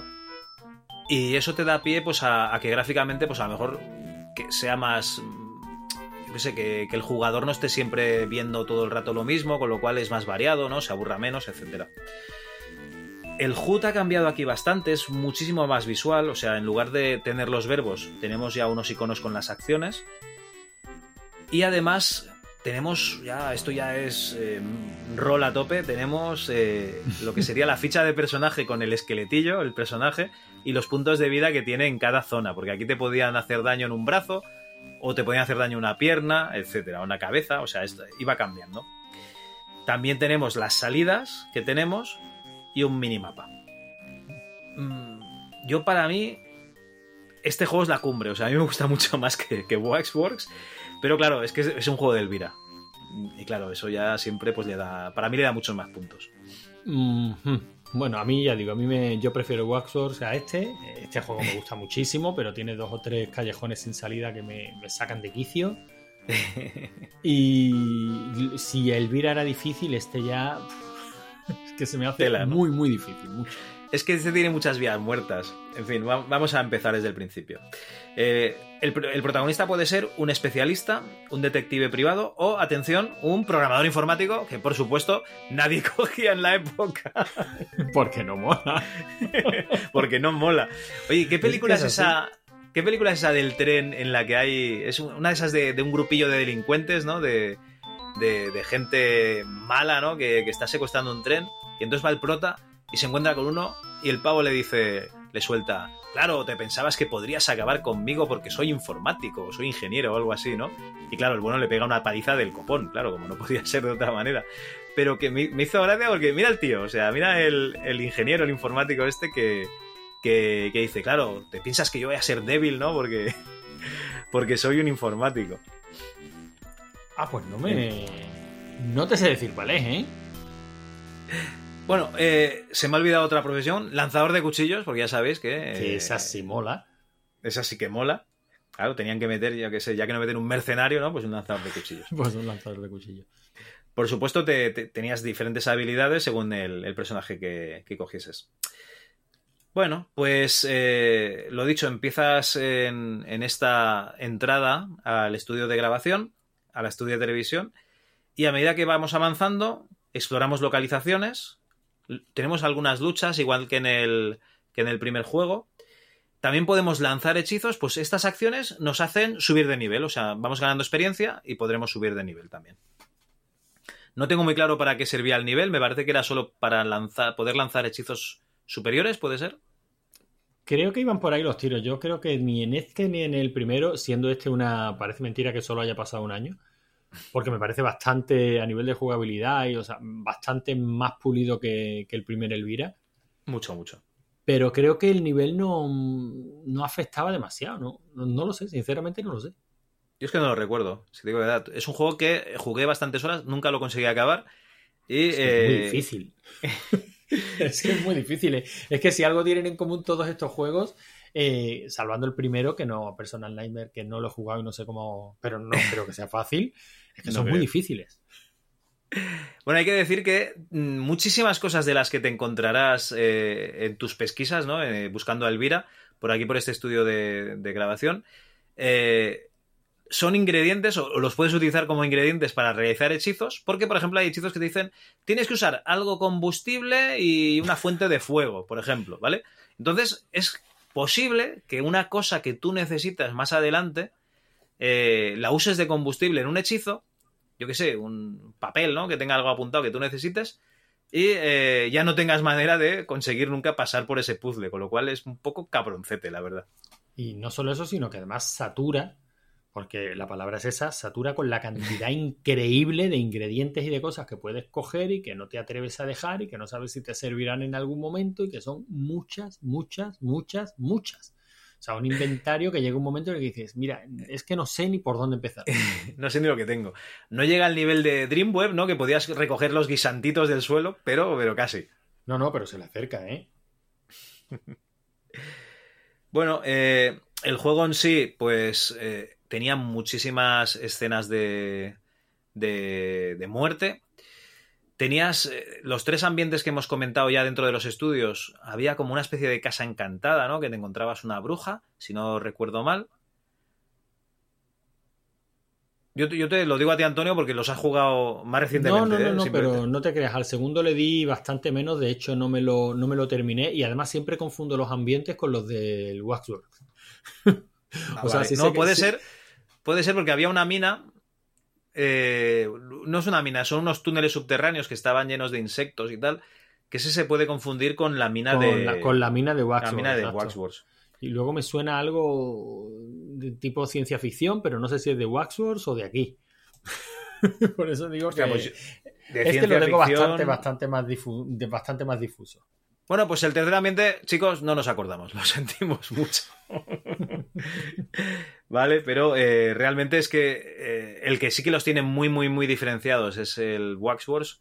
Y claro, eh, el Elvira 2 lo jugamos un poco antes y, pues chicos, pues la memoria, el Alzheimer, pues no- nos juega malas pasadas a veces. El caso es que gráficamente es muy potente, la interfaz es mucho más bonita, eh, jugablemente es igual de cabrón que, que el anterior. Un cementerio, Javi. ¿Un cementerio era? Ah, pues mira, claro, como en el Claro, me un cago mar. cementerio. un cementerio, la casa encantada y las catacumbas. Pues bueno, pues básicamente lo que comentas tú, un, un una- intento de hacer el Waxworks, ¿no? O, o una primera sí, parte. coño, el cementerio, que estaban por allí los, los vampiros estos, que había que pelearte con ellos con la pala o con el farol. No me acuerdo, sí, sí, pero claro que sí, el puto cementerio. Bueno, pues este juego sería el último de la, de la saga de Elvira, hecho por Horrorsoft. Em, salió para Commodore 64, Commodore Amiga, Atari ST y MS2 también. Cuando hablamos con Mike Goodruff, eh, le pregunté, oye, tío, pero las imágenes estas así tan macabras, ¿de, de dónde las sacáis? Y me comentó que lo que hacían era que se fotografiaban en poses, y entonces, pues el, el dibujante pues lo tomaba de referencia directamente. Bueno, con lo- como lo se hacía en la época, ¿no? Tenías una, una foto de referencia y la, la ibas más o menos copiando con tu herramienta de, de diseño gráfico. Si me preguntáis la herramienta de diseño gráfico, pues no se lo pregunté, o sea que lo siento mucho. No recuerdo si. No recuerdo, no, no sé si lo hacían en Atari, si lo hacían en Amiga o si lo hacían en PC. Eh, tira- tirarían de, de Luz Pain y que es de lo que tiraban casi todos en la época. Seguramente. Bueno, este es el último juego de Elvira, como hemos dicho, pero no es el último de Horrorsoft, ya que nos queda uno.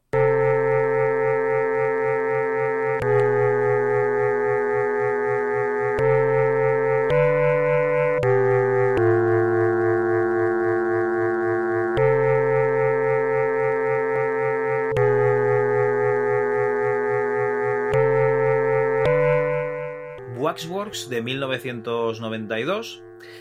Este Waxworks ya es un juego que no tiene licencia de Elvira y tampoco tiene licencia de la película de 1988 llamada Waxwork Museo de Cera, ¿vale? O sea, eh, se parecen muchísimo, tienen la misma ambientación, como quien dice. Realmente, no nos vamos a engañar, Antonio. Waxworks copia la idea de Waxwork y punto, ¿no?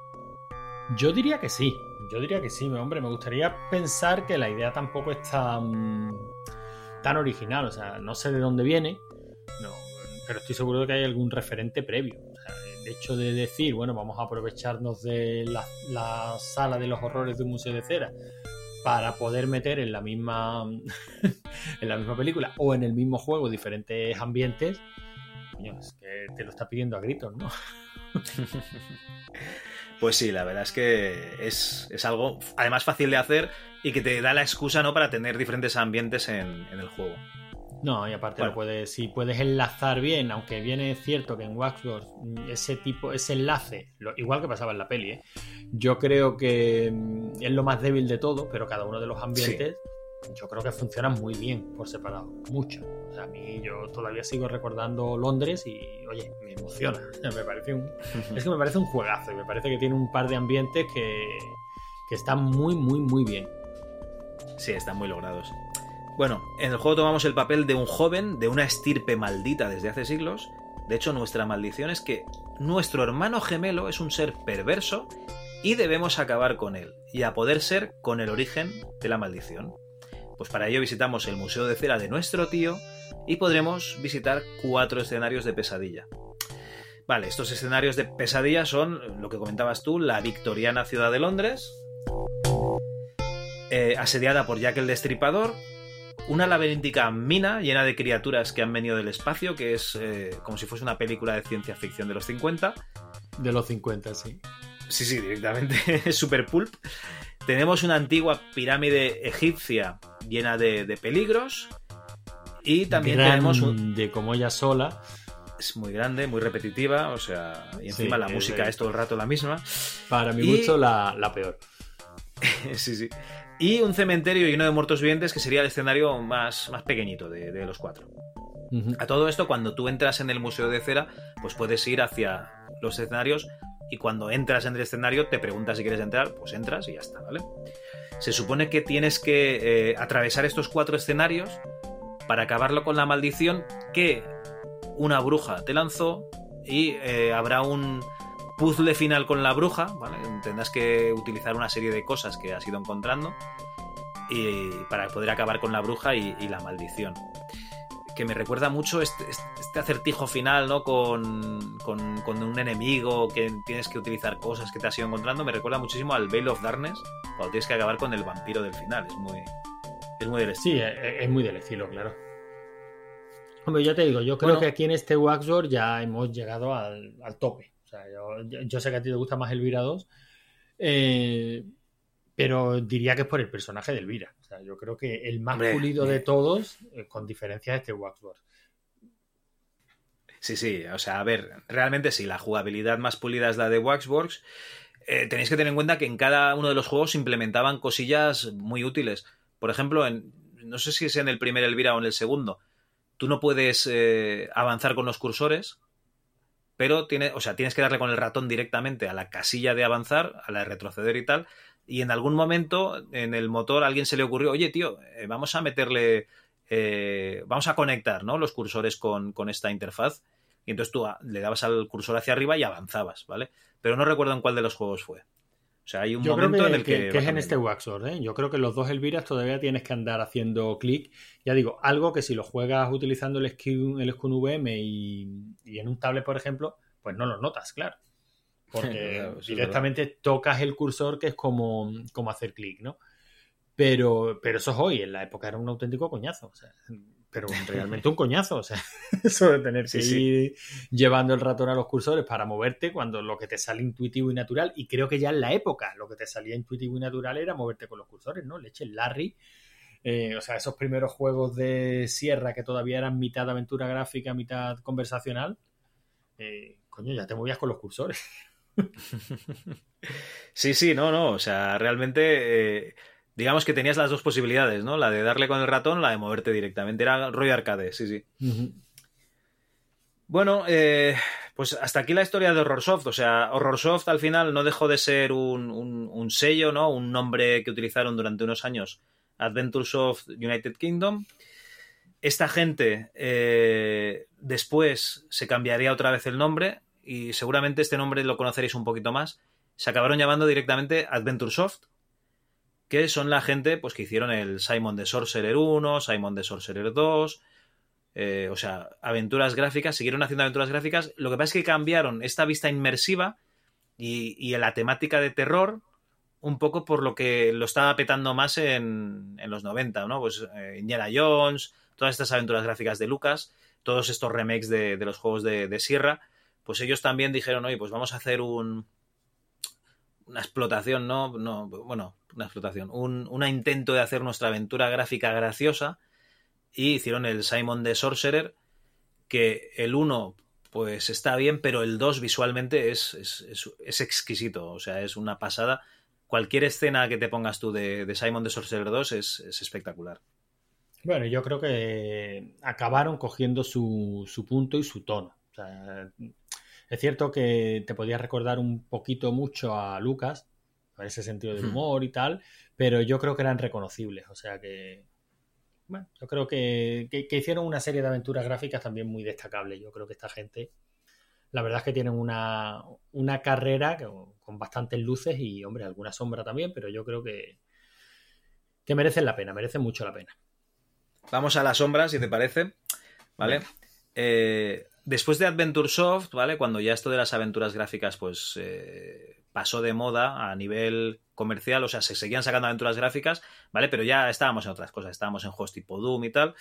Pues eh, esta gente, mm, Mike Goodruff y familia, por cierto, el hijo de Mike Goodruff se llama Simon Goodruff, no sé si os sonará el nombre de Simon, ¿no? Simon de Sorcerer, pues se llama Simon, o sea, le hizo un homenaje a su hijo, entiendo.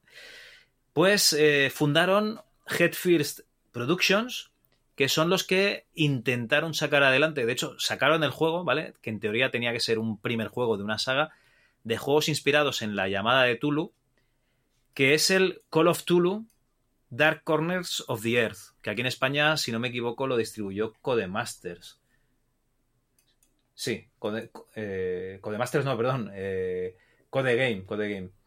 ¿Vale? De hecho tengo la caja aquí, sí. Eh, Call of Tulu Dark Corners of the Earth, aquellas cajitas blancas y es un juego en primera persona en el que tú te mueves por un escenario. Eh, es de pesquisas, o sea, tienes que ir investigando cosas y tal. Y eh, acabas en, pues bueno, como acaban casi todas estas aventuras de, de, Lovecraft, ¿no? En un pueblo en el que los habitantes seguramente serán mutantes, ¿no? Serán profundos. Y no era el típico juego de matar que se llevaba tanto en la época, sino que era más bien de, de investigar, de, de, no sucumbir a la locura, ¿vale? Llevas un personaje que, pues que al principio del juego pues se ve que es traumático, o sea, ha tenido muchos traumas, ¿no? El tío pues, pues no está un poquito, no está del todo entero, ¿no? No tiene la cabeza amueblada del todo. Y la sombra de, de este Adventure Soft hasta donde llegamos es que este fue el último juego que hicieron, este Call of Tulu. Es una pena, ¿no? Ya no nos pudieron regalar más juegos. Y yo no sé si probaste este Call of Tulu, tú, Antonio. No, no, la verdad es que no. Este es otro de. Está perdido por la segunda, a la lista, ¿no? Sí, sí, pero este está en la segunda o la tercera libreta. O sea, este creo que lo te escuché recomendarlo hace tiempo, ¿puede ser? Podría ser, podría ser. En estos podcasts, ¿cómo se llamaban? Inge, que estuviste recomendando juegos de Lovecraft. Eh, ¿El horror cósmico? En, en, el horror cósmico. Me quiere sonar que te, que te escuché hablar de este, de este juego. Sí, bueno, a ver, Claro, es que hicimos especial de Horror Soft en el Horror Cósmico y digo, coño, no vamos a hacer especial de Horror Soft en, en nuestro propio podcast. Por cierto, que eh, toda esta historia de Horror Soft la tenéis en la página web de rigoriocriterio.es, ¿vale? Eh, o sea, no es que haya estado leyendo la historia esta, sino que la escribí yo, ¿vale? La tenéis ahí con capturas de los juegos y, y la verdad es que si le queréis echar un vistazo pausadamente, ¿no? Leyendo el tema de cada juego, el motor gráfico y tal, con imágenes, pues allí lo tenéis, ¿eh? En rigorcriterio.es buscáis Elvira o buscáis Horrorsoft. De hecho, si buscáis en Google Horrorsoft, la primera o la segunda entrada seremos nosotros, ¿vale? Ya lo podéis encontrar. Eh, y yo creo que hasta aquí, ¿no? Yo más ya casi no diría. Hombre, yo creo que has hecho, has hecho un, un buen resumen.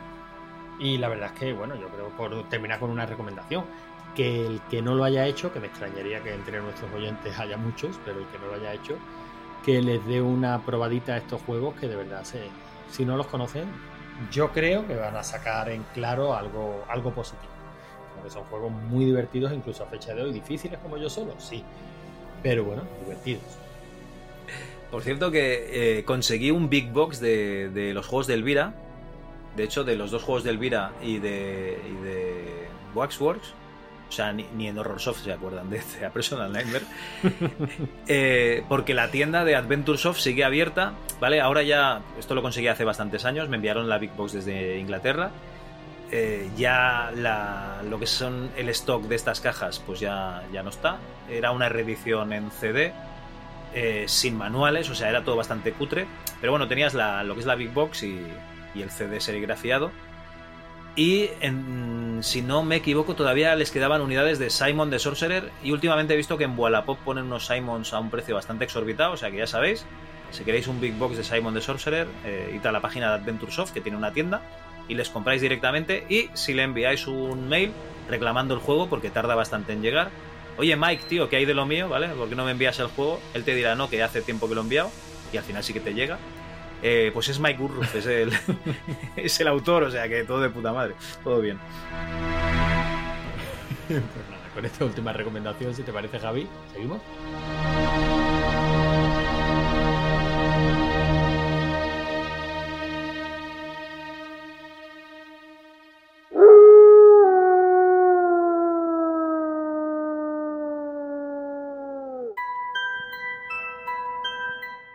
Hola Cal, hola Logarán y hola a todos vuestros oyentes y a toda la comunidad y sobre todo a los eh, miembros y socios del ilustre club cultural que es la Chus.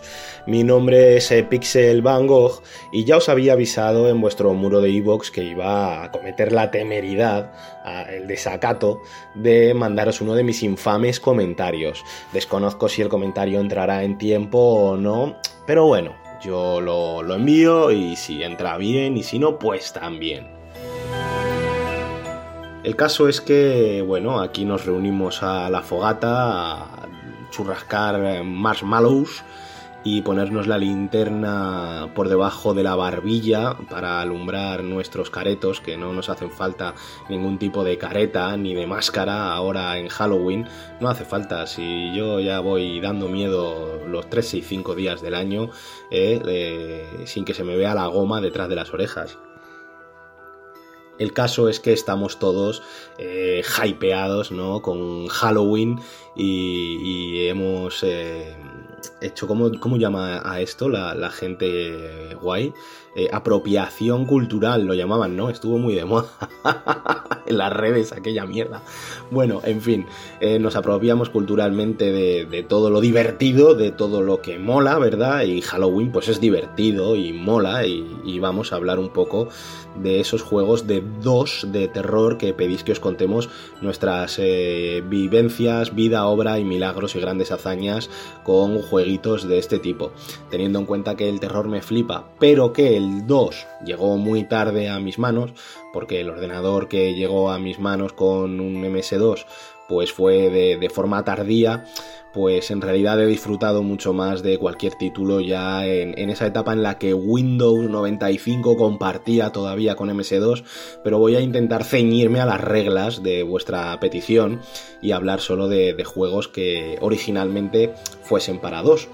En este caso a lo mejor no dan mucho miedo, pero sí que tienen algo de terrorífico.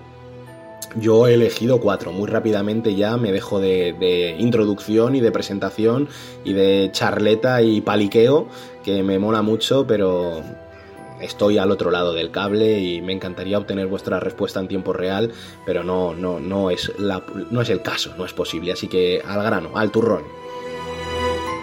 Comenzaré mencionando Blood yo creo que Blood es ese shooter, ese FPS que todo el mundo debería de jugar. ¿eh? ¿eh? pese a que en ocasiones va con el tiempo poco a poco pasando a ocupar el podio que yo creo que se merece, pero ha estado ahí como muy olvidado, muy denostado durante bastante tiempo, o es una sensación que yo percibo, igual estoy totalmente eh, equivocado y, como digo, eh, la selecta caterva de miembros de la Chus eh, pues igual sí que lo han disfrutado, claro, no espero menos de, todos ellos y ellas, eh, desde luego, pero a mí me daba esa sensación. Es un juego que es divertidísimo, que incluye más que terror, pese a que tiene esa pequeña influencia, mm, me atrevería a decir, una pizquina Lovecraftiana, aunque ya estamos en que ya todo es Lovecraftiano, claro, ¿no? Ya nadie inventa la sopa de ajo. En cuanto metemos una secta con capuchas y metralletas que adoran a un dios oscuro que quieren traer la vuelta, pues ya directamente decimos que Lovecraftiano, ¿no? Ya lo tiene patentado el, el colega HP. Eh, pero bueno, es un shooter divertidísimo con un gran catálogo de armas, mucha sangre, sobre todo mucho gore. Me encantaba quemar vivos a los zombies con las bengalas, me encantaba reventar a estos eh, sectarios, eh, jugar al fútbol, ir dándole patadas en la fase de la feria que ¿Qué, película o qué clásico de terror es La Feria? Ojo, también, ¿eh? Qué cosa más eh, grabada a fuego en lo que puede dar miedo. Eh, eso que se habla siempre del miedo a los payasos, ¿no? Las ferias. a mí la feria no me da ningún miedo, pero entra bien en el imaginario colectivo que tenemos asimilado a, a las historietas de terror. En aquella fase de la feria que ibas dándole patadas a una cabeza decapitada, ¿no? Por ejemplo. y que tenías algunos juegos de feria en los que tirabas eso, cabeza extremidades. Eh, yo creo que es un juego que más que terrorífico es divertido, gracioso, eh, de mal gusto podría ser llamarlo simpático, pero para mí lo es, que narices. Y, que se los recomiendo a todo el mundo, Blood, que ha envejecido regulinchi, porque ahora hecho yo de menos cuando me lo pongo, que me lo puse hace no mucho, echo de menos el movimiento 360 del punto de mira de tu arma eh, por todos los lados, y cada vez que viene una gárgola volando en el Blood me cago en su calavera, no recordaba yo que fuera algo tan incómodo matar a esos bichos voladores. Pero vamos, eh, juegazo, ¿no? Este manejamos a este personaje que además empieza el juego saliendo de una tumba. Se supone que es un resucitado que bueno cuenta la historia del juego oficial que era un pistolero muy malo muy canalla bla bla bla bla bla bla un asesino nato pero vamos que a mí que un pistolero de salvaje oeste resucitado eh, cante el Strangers in the Night eh, frente al espejo pues no sé yo creo que Strangers in the Night debe de ser posterior no al salvaje oeste. Eh, como siempre como nos acostumbraban ya antiguamente los de Opera y los de Dynamic y los de Ocean nos meten una historia de un juego que no sirve para nada, que nos, que nos cuenta una batalla fantástica, pero que luego el juego no tiene nada que ver con lo que algún, algún creativo del, del, estudio de desarrollo se ha inventado de resaca a toda prisa y corriendo. Venga, seis minutos, no vamos a liarnos mucho más. Añado como títulos eh, Gabriel Knight, ¿verdad? Las aventuras gráficas de Gabriel Knight. Debo de decir que eh, nunca eh, he avanzado mucho, me parecían muy complicadas, con, con, resoluciones muy, muy poco... Mm, ¿Cómo se dice esto? ¿Cuál es el adjetivo que estoy buscando? Muy poco intuitivas, eso es, eso era lo que buscaba.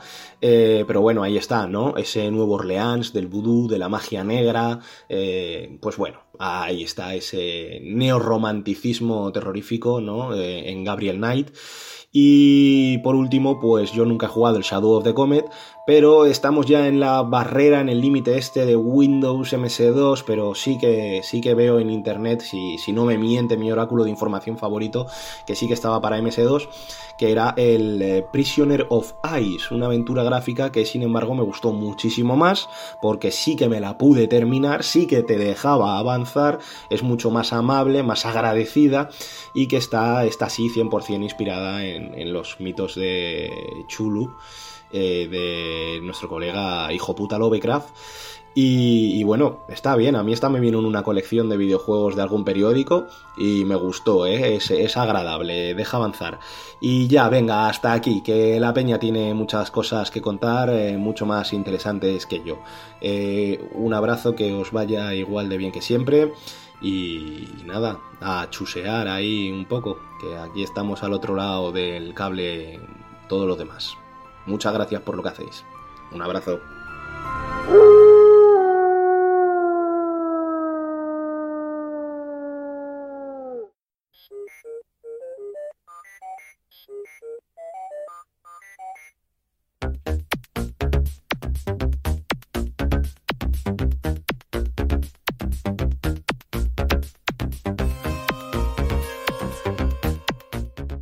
Sí, seguimos porque además estoy fascinado porque no... Mira, tenemos la, mente tan, tan rápida, tío, que no nos llegan ni las cortinillas. O sea, nos llegan las secciones antes que las cortinillas. Así que si te parece bien, hago la cortinilla yo. Espera. El ordenador es el malo. Bueno, ¿qué es esto, Antonio? Pues hombre, la cortinilla me ha encantado, pero ya digo, la vamos a usar una vez. Eh, antes de empezar a grabar ya te lo decía a Javi, que esto no es sección. Esto no pasa nada, aquí hay, aquí hay pelas para producción, no te preocupes. esto es algo muy, muy, muy concreto para un especial de Halloween. Bueno, un normal de Halloween, perdona. Eh, pero que aquí no hablamos de cine habitualmente, aquí hablamos de MS2. Pero, pero, coño, estamos en Halloween y se me ha ocurrido tratar de recordar pues una serie de pelis las he ordenado, además, eh, cronológicamente, porque es un tío que, se curra sus secciones y, las hace bien. En las que precisamente el ordenador es el malo y nos metía el miedo en el cuerpo. Pero claro, como simplemente no te voy a enumerar mis cinco pelis, me gusta ponerte las cosas difíciles y he dicho, hay muchas, muchísimas. Así que estoy seguro de que tú eres capaz de decirme pues algunas pelis en las que pienses que, el ordenador es el malo, ¿no? Y yo solo te voy a decir, eh, a ver en cuáles coincidimos, ¿vale? Esto, va, esto, esto es, un, es, un, test de afinidad, Javi. Yo he pensado. O sea, yo tengo que decir películas y si a ti te parece bien, me dirás que estaban en tu lista. No, no, no. De hecho, la lista está por escrita y cuando haya pasado el programa te la pasaré, ¿no? no. Yo tengo una lista con Ah, vale, cinco películas nada más, ¿vale? Tú me vas a decir cinco películas en las que el ordenador es el mal. Y si coincidimos por lo menos en tres, es que tenemos la afinidad Ajá. suficiente como para seguir grabando podcast ad infinitum. Si no Y coincidimos si en no, tres, Javi, nos separamos, ¿no? nos separamos y cada uno montamos nuestro propio podcast con casinos y furcias, que no será Vale. la primera vez. Vale, vale. Pues oye, tío, no sé, me estás dando mucha presión ahora mismo. Nah, Oye, eh, venga, una venga. pregunta rápida. Sabes Lo- el valor que tiene mi palabra, Javi, o sea que tampoco sufres. Vale, vale. Una pregunta rápida. ¿Los roboces, los robots también entrarían como ordenador? No, no, no, no, ordenadores. El ordenador es el malo. Joder. Venga, Bueno, la primera. pues. Venga, va, la primera. La primera que me viene a la cabeza, engendro mecánico. Efectivamente, está en mi lista. La número 2 de mi lista, 1977. Eh, cuando todavía no había ni PCs, Me ¿eh? dirás. Bueno. Pero había ordenadores, Javi. Y en este Había ordenadores ordenador personales. que tenía bien. Que, un ordenador que tenía bien dejar embarazada a Susan Harris, la protagonista. Esta peli, Ese- tío, ese yo es la el vi. argumento de esta peli. Esta peli la vi de crío y, y la verdad es que la recuerdo chunga, la recuerdo bastante chunga, porque era un tío que compra un ordenador, entonces todo va muy bien, ¿no? Porque el ordenador es como que le controla la casa domótica o algo así, ¿no? Claro, sí, sí, es un sistema domótico con un ordenador. En el central, y, 77. tío, más que lo compre, yo creo. En el 77, sí. Más que lo compra, yo creo que el tío. Hace muchos años que la vi, ¿no? Pero creo recordar que el tío era el investigador o el científico, o sea, que básicamente estaba probando en su casa unas nuevas tecnologías en las que él trabajaba, ¿no? Este Vale, ordenador vale. que se llamaba Proteus, pues se acaba, se acaba enamorando, bueno, enamorando. Digamos que tiene conciencia de sí mismo, algo muy habitual en los ordenadores Tenía, malvados. ya sabéis, Y- tenía y- 128K de RAM y claro, tanta RAM la tenía que utilizar en algo. Y lo que se, y lo que se le ocurre, pues es que él quiere eh, ser un ser vivo. Y para eso, bueno, pues haciendo uso de sus tecnologías y su. No sé, es que sinceramente no sé cómo lo hace, ni quiero imaginar. modificaba, modificaba un óvulo de la chica para que actuase como espermatozoide y entonces autofecundaba otro Sí, sí, óvulo, era- un rollo así raro. Sí, sí, estamos Y hablando entonces de se su- ciencia ficción de los 70, o sea, que daban bastantes explicaciones y tal, sí, sí. Se supone que, que, claro, que ese engendro, ¿no? Ese, ese feto le iba a transferir eh, su, Su conciencia. Conciencia, voluntad o algo así, y sería como, como, como un, un robot, no, un robot, no, claro, como un cyborg, ¿no? Un- una Sí, algo persona así. con. De hecho, con el final de la peli, sí. si no recuerdo mal, es casi muy similar de la, la semilla del diablo. O sea, en el sentido de que la película termina, pues, con. No sé si era con una cuna o así, en la que se medio adivina, pues, la, la manita del bebé. Que, que yo la- te te hablo totalmente de memoria, ¿eh? puede que me esté metiendo la pata hasta el corvejón. Pero yo recuerdo que era algo así, o sea, era que se veía como la manita del bebé, pero como, como con cables, como algo mecánico, ¿no? Rollo. Eso no lo recuerdo, ¿ves? Rollo la mala de, de Superman 2. no sé si te acuerdas. No, Superman 3, Que va, perdona. En Superman 3, cuando Richard Pryor mm, construye este super ordenador y la científica que está por allí se queda atrapada contra los cables y, y la envuelven los cables y se convierte en una especie de cyborg. No me acuerdo. Joder, Javi, qué, qué- qué memoria. Bueno, pues yo creo que este engendro mecánico terminaba de esta manera, ¿no? Una peli en la que, bueno, Proteo, Proteus, este ordenador malvado, pues deja embarazada a la chica. Nada más y nada menos. Joder. Y sin jacuzzis de por medio, tú. Oye, una peli mal rollera, pero que yo creo que sigue, que sigue aguantando un revisionado, ¿eh? Teniendo en cuenta que estamos Vale, hablando de ciencia ficción de los 70. Hay que, hay que ponerse en la época, que nadie se nos, se nos vuelva loco. Bueno, la, Pantalones de la campana, hombreras. Sí, sí. Sí, sí, eh, la época. la primera en la frente. Javi, has acertado. Venga, dime otro ordenador malvado. Uf. Pues. Eres tú, o sea que Odisea 2001. Eh, no, no está en mi lista. Ostras. luego, sí es un ordenador malvado. Aunque yo creo que sus, sus inclinaciones no eran malvadas. Simplemente él tenía sus razones, ¿no? Ese HAL, HAL 9000. Que bueno, ya sabes que Vale. es HAL porque era la letra siguiente de IBM, ¿no? Pero no, no, ese no está en mi lista.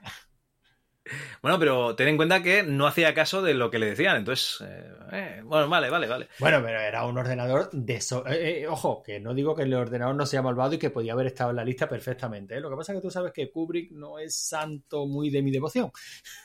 Por lo que sea. Hostia, pues mira, he fallado, he fallado. Vale. Reconozco que es un, gran director, de fotografía sobre todo, pero no es santo de mi devoción. Vale, vale, oye, pues. Pues nada. Eh, mm, pues venga, vamos a arriesgarnos con. Uy, ahora se me ha ido la cabeza, tío. Oh. Espera. Sí, yo sé que te lo he puesto difícil, ¿eh? O sea, yo, yo he tenido tiempo de pensar las pelis y me he hecho mi listita sin problema. No, no, es que se me ha ido completamente la cabeza. Juegos de guerra, tío. Juegos de guerra, perdón. Eh, efectivamente, el WOPR eh, tenía que estar. Sabes que me encanta esa peli y esa está en mi lista. La número 4 de mi lista, precisamente, en 1983. Y esta era la típica película en la que veíamos un ordenador que habla, que eso siempre me ha fascinado. Eh, efectivamente, lo que la duda que tengo, Javi, que fíjate que he tenido tiempo de resolverla, siempre que hablo de la peli y, me- y- comentamos lo del ordenador que habla, siempre se me presenta la duda. ¿Hablaba en la versión original o solo en la O es, o es para que pudiésemos leer lo que está poniendo, ¿no? Realmente. O sea, mí- yo, yo, yo diría que esto mm, solo se daba en la versión doblada, ¿eh? Si algún. Porque yo tengo la duda, pero te aseguro que no, que no la voy a resolver. Así que si pues- algún oyente lo sabe, que nos lo diga. pues sí, sí. Que nos lo diga en comentarios mismo. Pero sí, el Mm. WPR yo creo que es un ordenador que, bueno, a todos se nos quedó. Esa sí, sí, esa sí la puedo recomendar sin duda alguna. Esa sigue siendo un peliculón, sigue siendo divertidísima, sigue siendo muy actual, te la sigues creyendo a pesar de, de lo arcaica de la tecnología que se ve allí en pantalla. Pero bueno, actualizas un poquito los equipos, haces un poquito el esfuerzo de imaginar que, que esos ordenadores son algo más modernos y la película sigue perfectamente, sigue siendo perfectamente creíble, ¿no? Sí, ¿no? Además, eh, utilizaban tecnología de la época, ¿no? Esos modems que cogías el teléfono, ¿no? Y lo ponías ahí en el cacharro y tal. Sí, sí. Pero fíjate, Bueno. lo ponemos como ordenador malvado, lo he puesto en la lista y realmente el ordenador no era malvado. No, este solo iba a lanzar un montón de misiles nucleares y desencadenar la Tercera Guerra Mundial, pero malo no era. O sea, el, Bueno, claro, había hacía lo que se le había pedido que, que hiciera, ¿no? Que era jugar a ¿cómo era? Guerra nuclear, destrucción termonuclear total o algo así se llamaba, se llamaba el juego. Uf, no, no me acuerdo. No la veo esta película desde que era crío, tío. Ah, no, no, pues échale un vistazo, Javi, que esta sí es muy divertida. Venga, llevas dos, ¿eh? Otra. Tú me has dicho que no valen roboces, pero hostia, yo creo que Skynet, Terminator 2 o Terminator, no, no sé, ¿eh? Yo creo que sí. Pues no, no está en la lista. Me cago era, en la leche. Porque era muy evidente. De todas maneras, Skynet como tal no es un robot. Skynet fabrica robots. Sí, sí, Skynet es esa IA y claro, entiendo que esa IA de- reside dentro de un ordenador o un sistema de ordenadores. Y este sí es auténticamente malvado. O sea, este sí quiere acabar Es con la hijo de humanidad.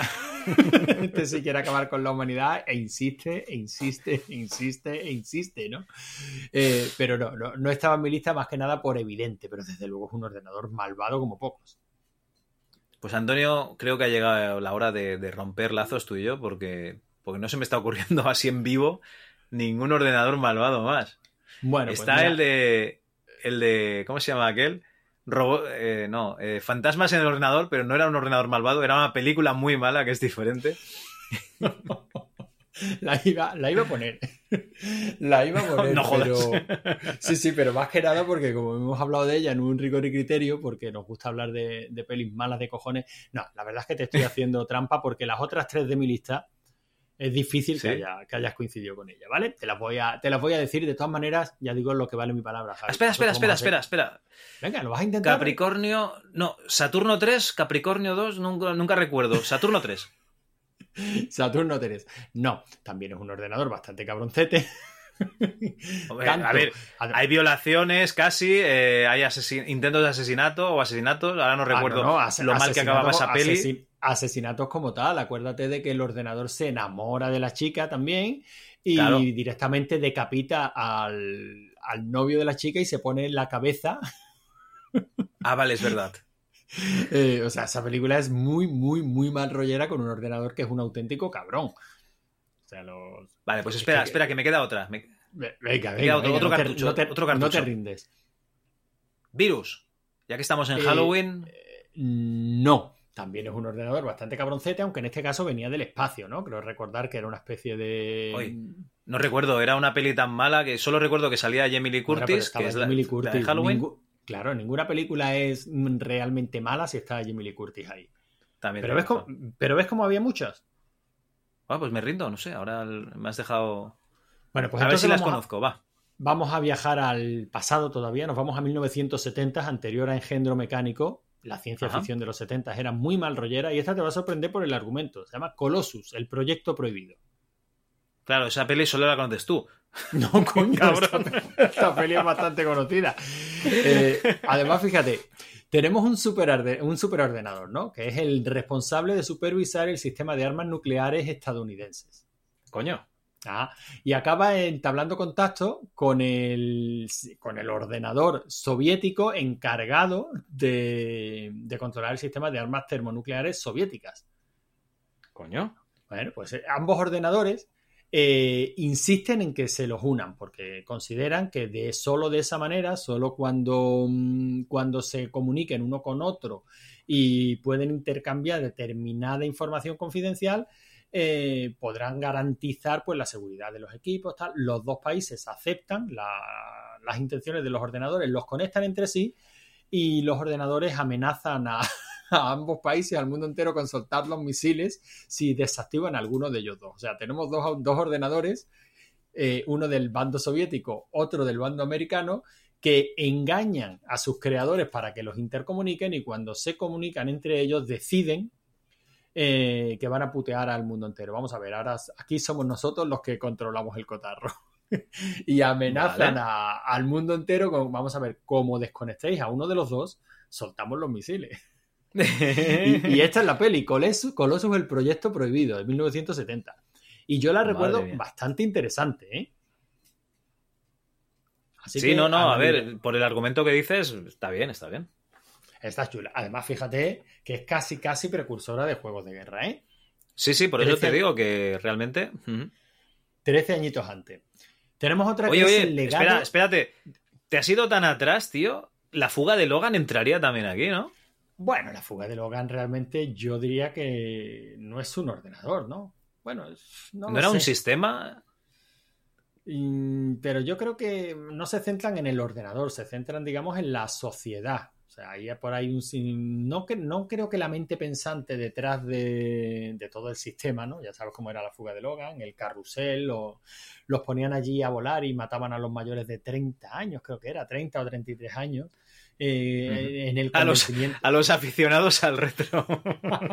en el convencimiento de que en el exterior, pues el mundo estaba, era básicamente un, un erial y no se podía sobrevivir y Logan escapa porque no quiere, no quiere morir, escapa con la chica y descubre que no, que aquello es un vergel, ¿no? Pero creo Sí. que era más bien una sociedad distópica y no, no lo centralizan en la figura de un ordenador, ¿no? Pero ya te, te hablo de memoria, hace mucho que no vi, además a mí me molaba más la serie que la peli, ¿eh? Bueno, nos vamos, si te parece, a 1981. ¿Vale? Bueno, pues esta peli es la que yo creía que cuando el cabrón de Magneto nos hizo ver eh, fantasmas en el ordenador, se refería a esta, que es el legado del diablo. Coño, el legado Bueno. del diablo. El legado del diablo se llamó aquí, ¿no? Aquí tenemos a un, a un nerd, eh, un Stanley Coppersmith, que usa su ordenador para traducir magia negra. Eh, El friki de los ordenadores no mola, ya, ya lo sabemos. Bueno, el caso es que al utilizar el ordenador para traducir magia negra, pues el ordenador se convierte, digamos, en una forma de invocar al demonio. y a través de estos Madre hechizos malignos, pues acabar con el con, con- con la persona que quiera. Básicamente esto es una película de terror adolescente de principios de los 80 en las que la herramienta que utilizamos para matar a, a los demás, a los que nos estorban, pues es nuestro ordenador. Invocamos hechizos a través de nuestro ordenador. Una peli muy divertida, Javi. Esta sí deberíamos de haberla traído para hablar de ella, y Esta- criterio, en sesión doble. Esta sí que mola, ¿no? Esta Vale, sí vale. mola. El fantasma en el ordenador es un mojón muy grande. no, es, es- es el horror venido del espacio. Bueno, y fíjate que hemos hablado de varias pelis en, la- en las que los ordenadores son malvados y siempre, mm, bueno, en muchas ocasiones tienen un interés romántico, ¿no? O sea, este de Saturno 3, eh, el de Engendro Mecánico. Bueno, pues la última es una auténtica historia de amor, una verdadera historia de amor, de 1984. Un Ajá. peliculón, Sueños Eléctricos. Sueños eléctricos. ¿De qué ¿Sabes va? Porque el, no? el título me suena mogollón. Este tío que vuelve a comprar un ordenador porque el de la tienda le vende como que es el sistema domótico definitivo, el tío lo conecta pues a las luces de su casa a- y ese ordenador poco a poco se va enamorando de la vecina del, del tío. El tío también está enamorado de ella, ¿no? Y al final trata, intenta acabar con el tío para quedarse él con la vecina. Lo más famoso es la, la escena de que viene a emular el duelo de banjos, la música de Sueños Eléctricos en la que intenta emular, emular el duelo de banjos de, de defensa, la peli defensa. Ajá. Y con la música de Giorgio Moroder, no sé si te suena. No, defensa y el duelo de banjos, sí, pero. Bueno, pues en este, en este caso tenemos lo mismo. O sea, ella toca el violonchelo y empieza a tocar el. Creo que es el minueto en Do mayor de Bach o algo así. Y el ordenador le responde con notas electrónicas, ¿no? De, su chip de sonido. Ella le contesta, él le responde, ella le contesta y al final hacen un. componen los dos una, una canción que está chulísima, ¿no? Es probablemente la, la escena más conocida de, de Sueños Eléctricos.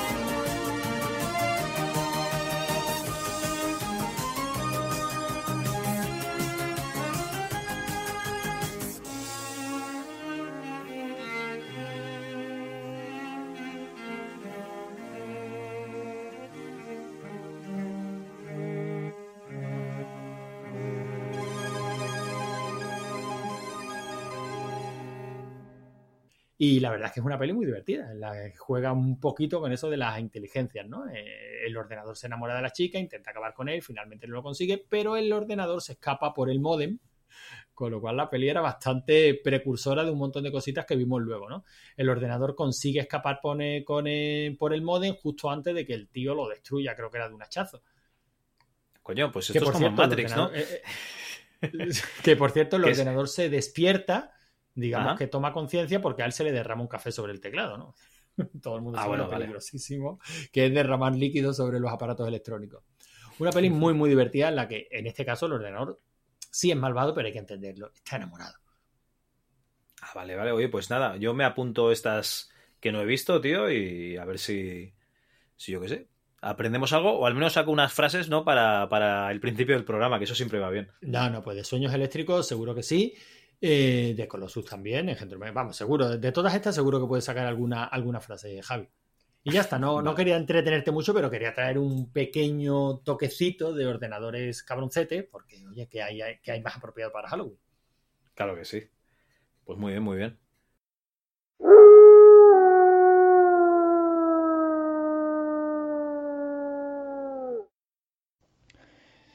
Muy buenas compañeros de MS2 Club. La banda sonora que os he puesto de fondo es la banda sonora que está compuesta por Robert Holmes y es, la banda sonora de, del juego que os quiero hablar, que es Gabriel Knight, ¿vale? Es una aventura gráfica eh, lanzada en 1993 por Sierra y, y, que tiene esa ambientación de miedo.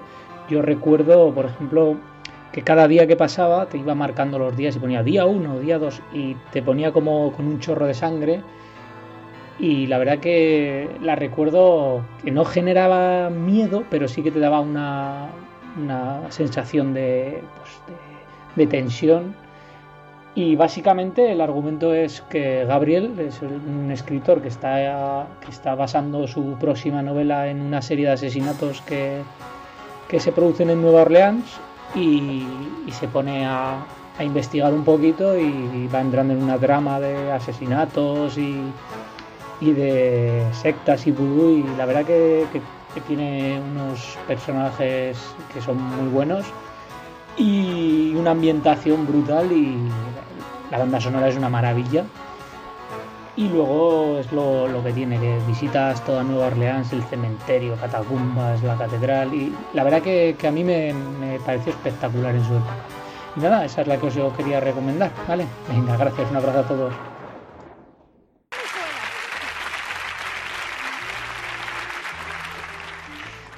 noches y gracias por estar ahí un lunes más con nosotros. Hola, buenas noches, ¿quién? Muy buenas noches, Mayra. Buenas noches, Silvia. Buenas noches, ¿qué tal? ¿Qué? ¿Programa dedicado a Hungría? No, señora. Entonces, ¿a Rumanía, a Bulgaria o a Checoslovaquia? No, programa dedicado al terror. Y como casi todas las víctimas de los monstruos clásicos eran centroeuropeas, pues nos han vestido así. Ya, pero ¿y esa sangre en el cuello? Ah, ah, pues un mordisquito que me dio el conde Drácula en Transilvania. ¿Y, ¿Y, esa especie de zarpazo? Esto es una caricia del hombre lobo en los Cárpatos. Pero mira, mira Victoria. ¿Pero Victoria, qué te ha pasado? Ay, un achuchón que me dio el monstruo de Frankenstein al norte de Baviera. Ya, ya, perdón, pero entre tanto mordisco, herida y contusión, se me había olvidado saludaros. ¿Qué tal, chicas? ¿Cómo se bien. No, ya, ya veo. Mírale el brazo a Victoria. A Beverly también parece que le ha atacado otro vampiro. A Isabel, seguro que le atacó otro hombre lobo. Y a Nina. A Nina la atacamos nosotras, por eso de los seis millones. Y mira la fónica que me he quedado tanto gritarla. Eh, perdone que la corrija, señora, pero lo que había en el micrófono que dejó Nina no eran seis millones, sino doce millones. Seis para los concursantes y seis para los sufridores. Pues peor me lo pone. ¿Usted ha oído hablar del cuponazo? Pues sí, es el, el, nuevo premio de la ONCE. Pues prepárese a presenciar el nacimiento de un nuevo premio. ¿Qué premio? El ladrillazo. Sorpresa de tacañonosa. ¿El ladrillazo? Sí, señora. Vamos a coger el azulejo ese de las narices y a la que se le ocurra dejar más de 20 duros, azulejazo en toda la cresta y al hospital a que le decoren sus mejores sueños. Como me parece que los nervios están un poco crispados, lo mejor será que empecemos de una vez. Gili, закрой глаза скорее. Кто-то ходит за окном и стучится в двери.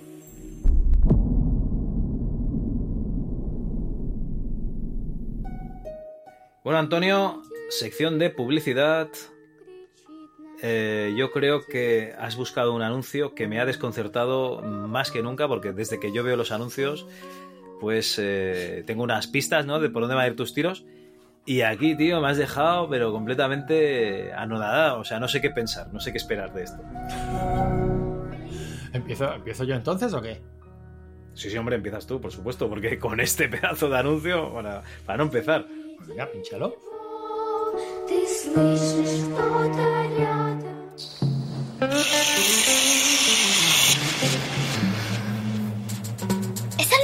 Tropical? Sí. ¿Y a qué sabe? ¿Quieres probarlo? Vale. Cinco sabores a la vez que se desmadran en tu boca. Nuevo pirulo tropical de Mico. Lo chulo es su sabor. Oye, ¿me dejarías probarlo a mí también? Yo creo que a día de hoy sacas este anuncio y te cierran del garito. Te cierran Mico directamente. Por, e- por eso precisamente me mola un montón. O sea, yo cualquier cosa que sea políticamente incorrecta, o día, no por el gusto de ser políticamente incorrecto, ni muchísimo menos. Pero hace falta como un poquito de, de sal, ¿no? Últimamente estamos viviendo unos tiempos tan monótonos, tan monocordes, tan, tan de discursos que no se pueden salir de los límites que tenemos marcados. Sí, en el momento que dices una cosa medio fuera de lugar, te, te- te corren a collejas y entonces ya dices, bueno, pues voy a con el rebaño otra vez. Exacto, sí, sí. Entonces yo este anuncio, sabes que cada vez que me, me llega el mensajito de, eh, tío, el anuncio que grabamos esta noche, me, me- me haces un- una putada enorme, porque tengo que buscar estos recopilatorios que hay de anuncios de los 80, 90 y ponerme ahí a ver anuncios como un gilipollas hasta ver si doy... Pero este anuncio te lo quiero traer porque quiero dar por concluida mi tesis de los últimos dos programas. La del molar. La del molar. Entonces, quiero que veas claro qué no se ve en este anuncio, Javi. Eh, informáticos. ¿Qué no hay- Ordenadores. ¿Qué no hay en este anuncio? No hay nada que esté conectado a nada, no hay teclados, no hay pantallas. Ese chaval que mola, que le da a probar el pirulo a, la- A una a niña de- a, la a las chicas que lo, que lo rodean. Eh, mm, cuando vi el anuncio me acordé de otro similar en el que... El de la Game Boy, por lo que sea. Pero me acordé del anuncio de la Game Boy. O sea, de sacas tu Game Boy y te, y te- y rodean los amigos para jugar contigo, para tal cual. Y yo me imaginaba a ese chaval sacando por una Game Watch, una Game Boy, un- en la playa. ¿Y tú crees que alguna de las chicas que está alrededor se, se iba a acercar a decirle, ay, cómo mola, ¿qué es lo que estás haciendo? Oye, cómo mola el Donkey Kong, ¿no? Tira, eh, salta al barril, venga, salta al barril, claro, ¿A, claro. que, a que no? No, no, tienes toda razón. Pero, sin embargo, saca el la Game pirulo. Boy que dará calor. Sin embargo, saca el pirulo y ahí llegan como mosca, Javi. Y yo con esto ya doy por concluida mi tesis. O sea, los ordenadores no molan. Te pueden matar es- como, como, hemos, como- como hemos visto en la, en la sección anterior. Te pueden poner los cuernos, pueden violar a tu chica, pueden dejarla embarazada, pueden decapitarte y ponerte tu cabeza. y desde luego no sirven para, para nada del molar. O sea, los ordenadores no molan, Javi. Esa es mi tesis. Creo que en estos tres programas ha quedado perfectamente demostrada y tendré que inventarme una nueva para el siguiente.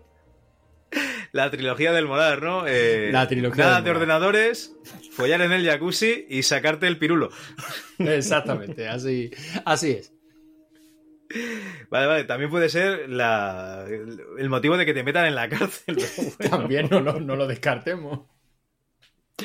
Vale, vale, oye, pues muy bien, muy bien esa trilogía del molar, ¿no? Está la trilogía del dólar, la del corneto y la del molar. Bueno, Venga, si te parece toca- bien, Dispara, dispara. te suelto el mío que no va a molar, ya te lo digo.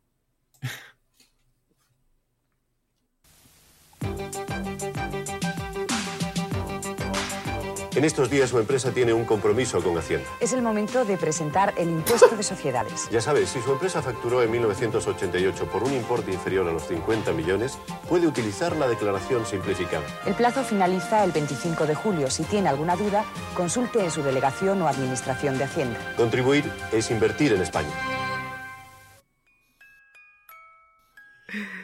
Bueno, eh... ¿Qué pasa, Javi? Este es el anuncio. ¿Qué pasa? ¿Estás sugiriendo que nos mudemos a Andorra o no? ¿O se, o se me ha escapado algo? No, no, no, que va, mucho menos. No, eh, básicamente he pensado en qué es lo que realmente te da miedo eh, a día de hoy y se me ocurre cuando te llega el plazo de la hipoteca, ¿no? A pagar y cuando tienes que hacer la declaración de la renta y dices, joder, me cago en la leche este año otra vez a pagar impuestos o me van a devolver algo, me voy a quedar igual. Que no sé qué es peor, no sé qué es peor, que te lo retengan antes y tenerlo que, que- cobrar más tarde, digamos, o, o pagarlo porque te, te- te hacen un roto ese mes, el, de- el mes de la declaración. Entonces, pues eso, eh, más miedo que Hacienda yo creo que no da nada. No, desde, desde luego me, o sea, me descubro ante ti. Ni, ni películas de mierda, ni juegos de mierda, ni. Desde luego has dado con el terror que ahora mismo nos tiene atenazados a todos. Y, y encima, no solo eso, sino que me has regalado una futura sección para, para el MS2 Club. Porque pienso traer eh, los antecedentes y todas las versiones del programa padre, con dos cojones. Eso sí que da miedo. Bueno, pa- programa padre que a día de hoy sería programa familia, ¿vale? Ah, bueno, no sé, no sé cómo.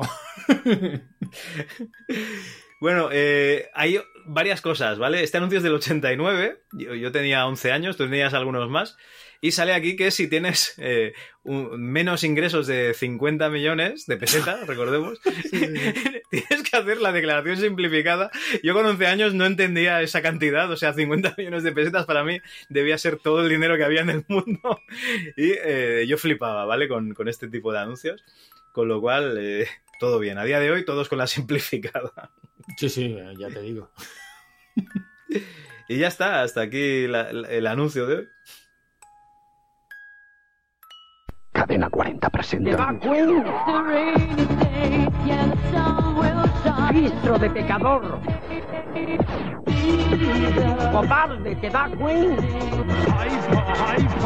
Era un diodeno de personas. Bolero Mix 11. Cómprate el bolero Mix, cobarde. Cuando veas que el pelo se te cae, usa Incover. Y si no se cae, también. Más vale prevenir. Evite la caída del cabello usando Incover. Es un producto de Lasby.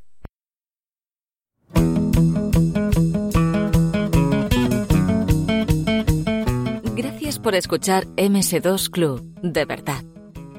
Podrías estar escuchando un podcast de Spectrum, o quizá uno sobre Amstrad, incluso uno de Dragón, si es que alguno hay por ahí. Pero has decidido escuchar MS2 Club. Gracias por hacerlo.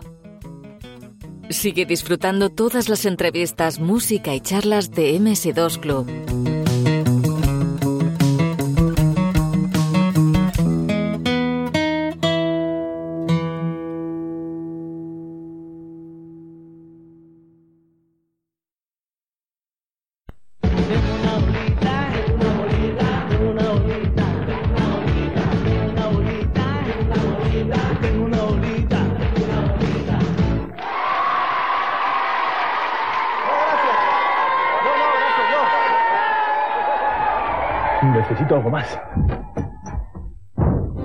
¿Quieres algo natural? Ven aquí. Ahí va. Mm, Qué rico está. Esto sí que es algo más. Puleva sortea 100 cadenas con compact y regala 10.000 radiocassettes a las primeras cartas. Envía 15 etiquetas de batidos de litro o 24 códigos de los pequeños al apartado 1111, Aranjuez, Madrid. Batidos Puleva son algo más.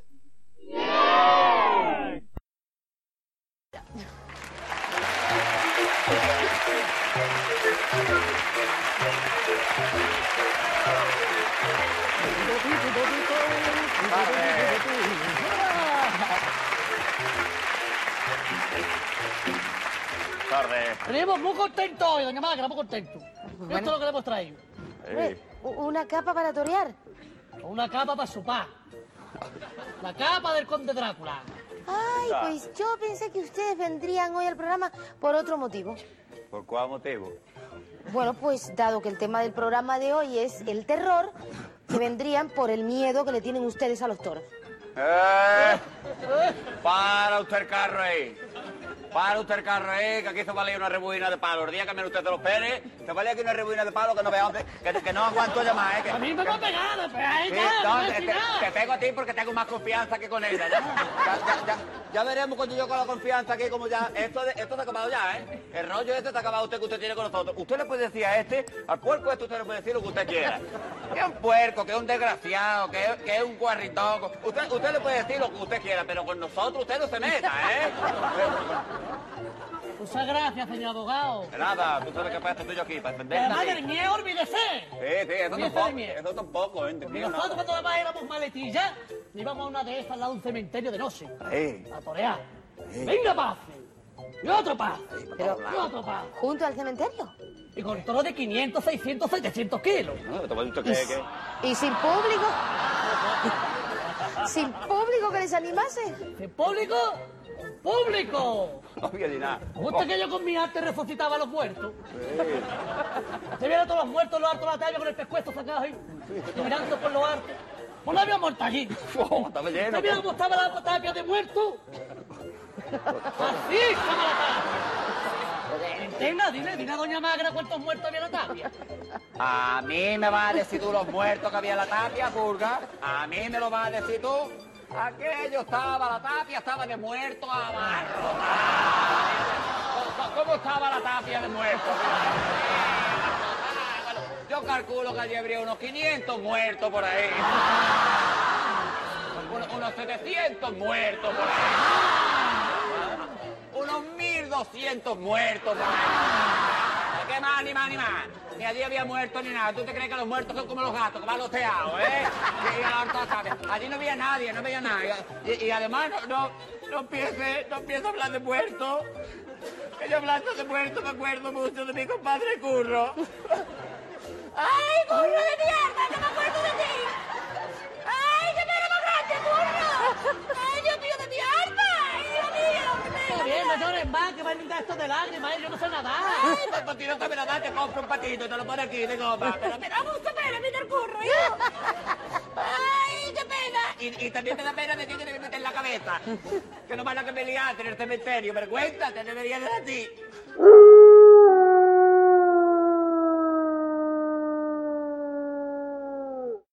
Hola Javi, hola Logaran, hola amigos del MS2 Club.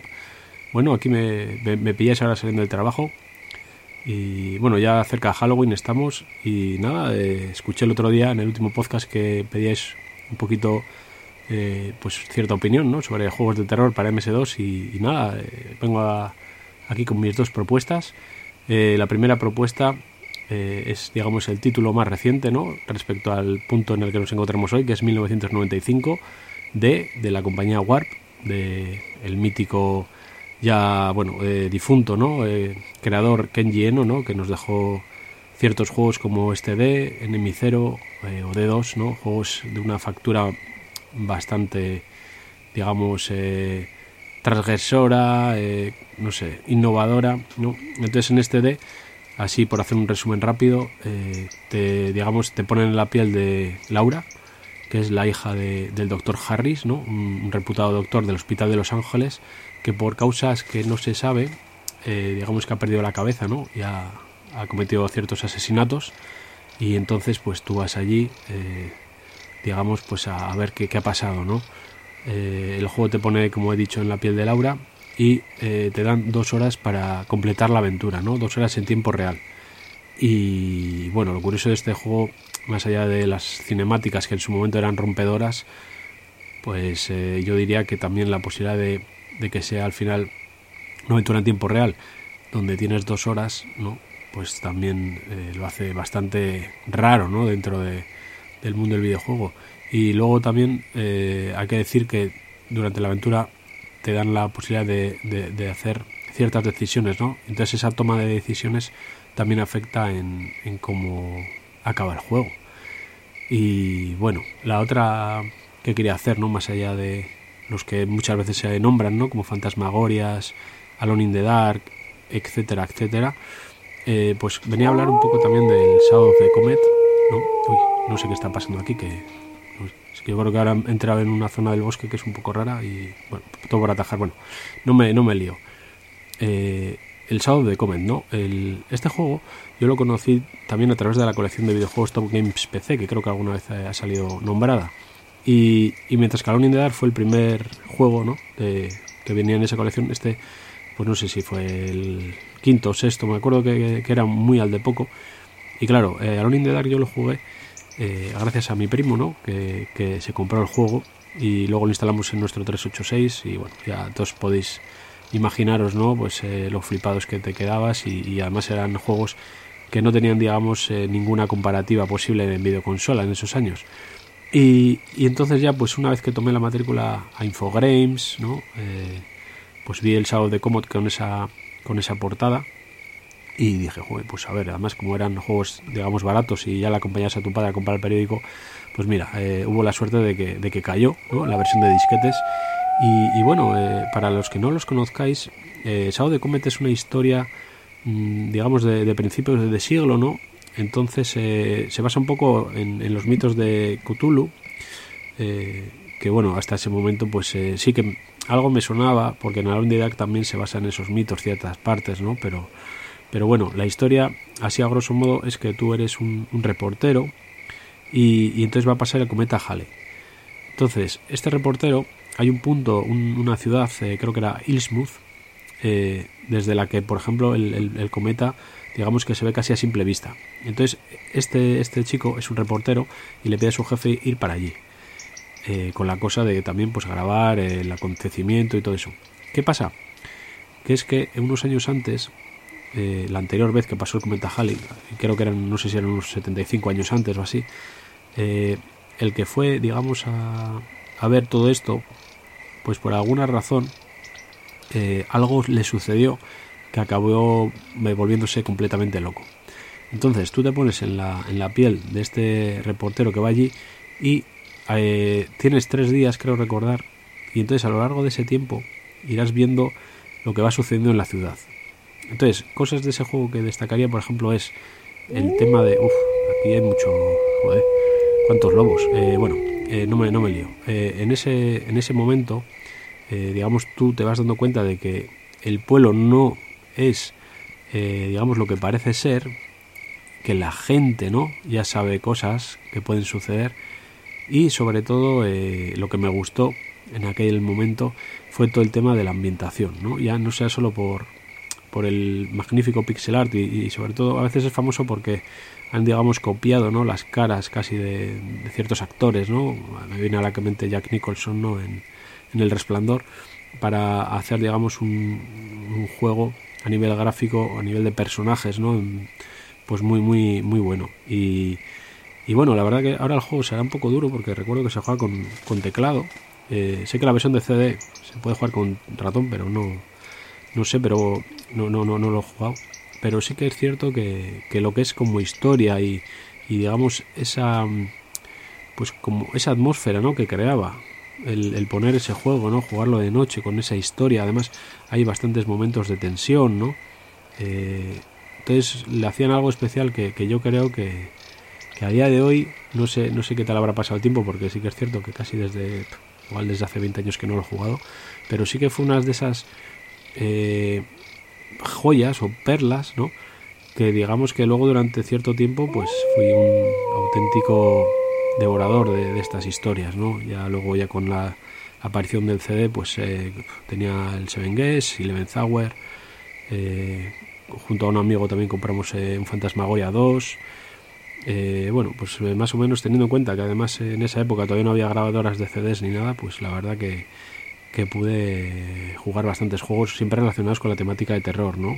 Incluso el Resident Evil me vengo a acordar, aunque ya no es de MS2, pero fue uno de los juegos que además ese sí que sí que lo compré en su momento y, y bueno, la verdad es que el PC en aquellos años pues daba unas experiencias terroríficas que, las consolas pues hasta ese momento no, no, no, eran capaces de darlo, aunque sí que es cierto que ya una vez que, rompió la PlayStation y el CD, pues digamos que fue un, todo un poco más parejo. Pero bueno, ahí quedan dos, mis dos perlas. Uy, voy a ir para casa rápido porque es que ya me estoy empezando a preocupar. Bueno chicos, oye, pues muchas gracias y...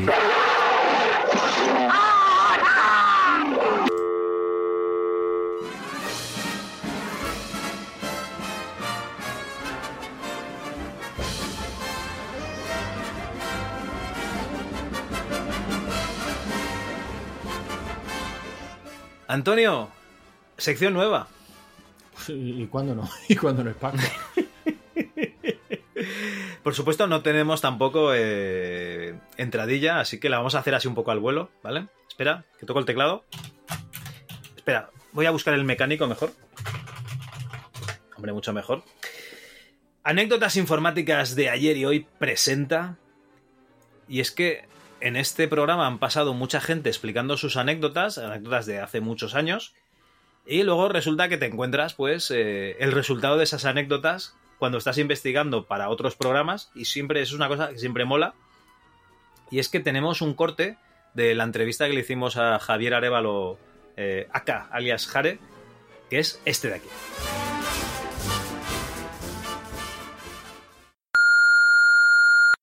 Y bueno, pues nosotros, mm, y yo en particular, habíamos estado también haciendo cosas sueltas para, para, para diferentes empresas de, de juegos de forma, de forma muy, muy puntual. Pero habíamos- para, para PC, ¿Eh? Para PC. Sí, para PC, pues Ah, hicimos vale, eh, vale. para gente de, de Digital Dreams Multimedia. Hombre. eh, pues, por ejemplo, para estos, eh, yo les hice la, toda la parte de interface y de manager del, de los- la serie de juegos de fútbol que hicieron, Ostras, ¿cómo se llamaba este? El, el, el- el USA Soccer. ¿Cómo has dicho? USA Soccer fue el, yo creo que fue el primero que, que Ah, vale, vale. Lo- USA Soccer. Cuando los mundiales de, de fútbol de, de Estados Unidos, que no, a mí no me gusta el fútbol, no, ni sé, ni estoy seguro de, de que fuera así, pero vamos, supongo. y, y luego el, y luego lo- hicieron varios juegos en la saga que llamaban que ya se llamaba PC Liga y PC Calcio, y lo- hicieron pues versiones también para el extranjero, supongo.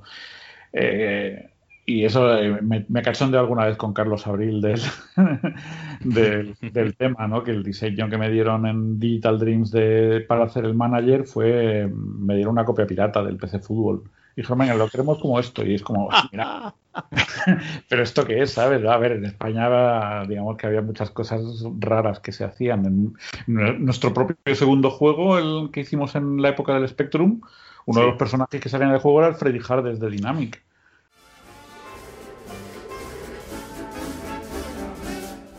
Bueno, investigando un poquito para, para otro programa que os traeremos más adelante, de otra empresa desarrolladora española, eh, nos hemos encontrado con un artículo en PC Manía que dice lo siguiente. Dynamic Multimedia presenta demanda por competencia desleal. ¿Vale? Dynamic Multimedia ha entablado acciones legales contra las empresas Digital Dreams Multimedia y Tower Communications por competencia desleal. Las, eh, las compañías demandadas han procedido a copiar de forma descarada y evidente aspectos esenciales de nuestro programa PC Fútbol, con la intención de confundir a los consumidores respecto a la procedencia de su producto, titulado USA Soccer, y con el claro objetivo de aprovecharse del éxito comercial de PC Fútbol y del prestigio de Dynamic Multimedia. Aquí Pablo estaba echando la bilis, ¿eh? Madre mía. A la vista de las similitudes de uno y otro producto, es imposible atribuir a los autores del plagio ningún resto de buena fe en sus actuaciones. No solo se han apropiado de la idea de un videojuego de fútbol relacionado con una base de datos multimedia, era de esperar que ante el éxito de PC Fútbol y también de PC Basket, otras compañías nos imitaran, sino que han presentado su programa con tal cúmulo de coincidencias gráficas con respecto a los nuestros, que resulta innegable y palmaria la intención fraudulenta ante el consumidor por parte de las responsables de los responsables de las compañías demandadas. Aquí hay que decir que ponen una portada de- del PC Fútbol del año 92, ponen la portada del USA Soccer y donde había un disquete en PC Fútbol hay un disquete en PC Soccer, en PC Soccer, en USA Soccer, perdón, eh, donde hay un icono en, en uno, hay un icono en el otro, o sea que está realmente, pues sí, se Sí, parecen sí, bastante. está, está fusilado eso. Vale, eh, bueno, a ver, Digital Dreams Multimedia no es que fuese una compañía eh, que, digamos, eh, se jactase o se pudiese jactar de la originalidad de sus productos. De hecho, el más original seguramente sería el Roll Crusaders, ¿no? Que, que Jorge Rosado nos explicó aquí. Así que, pues bueno, no es de extrañar, ¿no? Que eh, lo que dije Jare, que le pasó, y lo que pasó a continuación, que es que sacaron un producto, un calco. Vamos, es como cuando tú vas al Mercadona, ¿no? Y ves el, yo qué sé, el KH7, ¿no? El desengrasante. Y ves el, el quitagrasas de- del Mercadona. Y resulta que, que los dos tienen una coincidencia en colores, dónde están los logotipos, dónde está todo. Que vamos, que se ha copiado el de Hacendado del otro, está clarísimo. Pues aquí el Hacendado es el Digital Dreams Multimedia. Y ya está, Antonio, simplemente era comentar esto. Ah, no, no, es que creías que ibas a seguir la. creías que ibas a seguir leyendo el. La noticia, ¿Lo ¿no? Sí. No, no, no. no. todo? No hace falta, no, no. Es verdad que, que tú con bastante mejor criterio que, que el mío no lo has leído entero, ¿no? Pero es verdad que en esta nota de prensa, que es una nota de prensa que hay que decir que no solo se publicó en, hemos dicho en PC, PC Manía, ¿no? Esto era en PC Manía y tú comentas que se publicó en más, en más publicaciones de la época. Sí, sí, se publicó además en- a, lo largo de una serie de números y en varias publicaciones de la, de la época. No lo sé porque lo haya, porque haya encontrado en la nota de prensa. Lo sé porque cuando me comentaste la, la noticia me dio por navegar un poquito por internet y hemos encontrado la, la resolución judicial, ¿no? La, la resolución final judicial es posible que, que esta no sea la definitiva, que luego hubiera recursos, no lo sé porque navegar entre la charla legal pues es bastante complicadete, ¿no? Eh, para los que no tenemos este tipo, esta formación, ¿no? Pero esta resolución final es del 4 de julio del 2005, ¿no? Y lo que hemos sacado en claro, creo que tanto que tú también le has estado echando un vistacillo, y lo que hemos sacado en claro es que parece ser que efectivamente Dynamic Multimedia demandó a, a Digital Dreams y a Tower Communication básicamente por plagio, ¿no? Por, por- por competencia desleal, ¿no? Porque decir, mira, es que están sacando el mismo producto haciendo pensar a la gente que están comprando el PC Fútbol, ¿no? Pero es que mm, Digital Dreams Multimedia y Tower Communication no se quedaron ahí y demandaron a Dynamic Multimedia por los daños y perjuicios que le podía haber causado a su imagen esta nota de prensa. Por difamación, ¿no? por difamación, sí. Y, y la verdad es que es curioso, ¿no? Es curioso ver cómo, por dónde re- acaban resultando todo este tipo de historias, ¿no?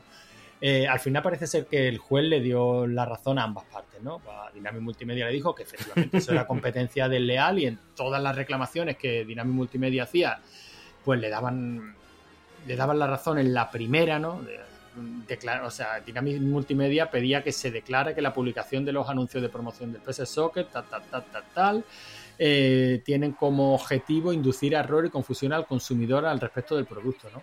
Que se les comende, que se condene a las demandadas a estar y pasar por la anterior declaración, a cesar en los actos de competencia desleal, a destruir cuantas revistas, impresos y documentos con la publicación del anuncio, a indemnizar solidariamente a la actora por los daños y perjuicios, por lucro cesante, a publicar en dos diarios nacionales de gran difusión la sentencia íntegra condenatoria, en fin. Madre Dynamic Multimedia pedía prácticamente que se inmolaran en la plaza pública, ¿no? Y, y los otros, ¿no? Pues Digital Dreams y Tower Communication de- decían, no, pues, pues para ti más. es curioso, ¿no? Eh, y, y bueno, me ha, me ha llamado bastante la atención encontrar cómo es posible encontrar este, este fallo, ¿no? Eh, al que le apetezca leerlo, pues no sé, Javi, si, si quieres poner el enlace por ahí en los comentarios del programa tal, al que le Vale, pues apetezca indagar bastante más en, en cómo acabó todo este asunto, pero parece ser que, según el juez, pues todos tuvieron su parte de, de culpa, ¿no? Sea, Dynamic Multimedia tenía razón, eso era competencia leal, pero los otros también tenían razón. Dynamic se había pasado un poquito. Se había pasado, ¿no? Madre mía. En fin. Bueno, decir que he dicho el año 92, el año 94, ¿vale? O sea, el PC Fútbol del 93 con el USA Soccer del 94. Y eh, decir que, joder, pues si esta gente, Di- Digital Dreams Multimedia, hacían esto eh, y, digamos, eh, acusaban por difamación después por haberlo dicho, seguramente por eso se salvaba siempre Falomir, ¿no? Que tú le decías a tus padres, oye, que quiero el, el GiroQuest, ¿no? Y te venía tu padre con el GiroCult y tú dices, pero qué mierda es esta más grande. Madre mía. No, a mí es que me, me hubiera gustado estar presente en este juicio, ¿no? Porque me hubiera gustado escuchar las alegaciones de, de Digital Dream Multimedia, diciéndole a Dynamic, pero ¿qué estáis hablando si vosotros habéis copiado eh, el Satán? Y, y- y el Gun Smoke, ¿no? en fin, bueno, el caso es que es un detalle curioso, además mola investigar, ¿no? Como una anécdota que nos cuentan en una, en una entrevista, pues bueno, si, si luego puedes indagar un poquito más y ver en qué acabó la cosa, pues está entretenido, no dejan de ser eso, ¿no? Anécdotas informáticas de ayer y hoy. Pues sí, y si encontramos alguna otra, pues oye, la haremos también, la traeremos aquí también.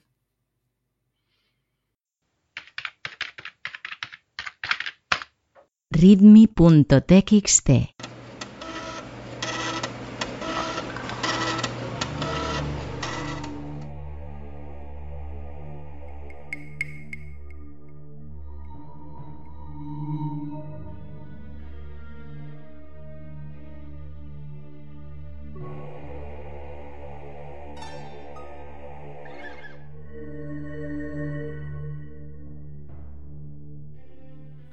Bueno, acabamos el programa con el redmi.txt de este mes, no sin antes comentar algunas cosas.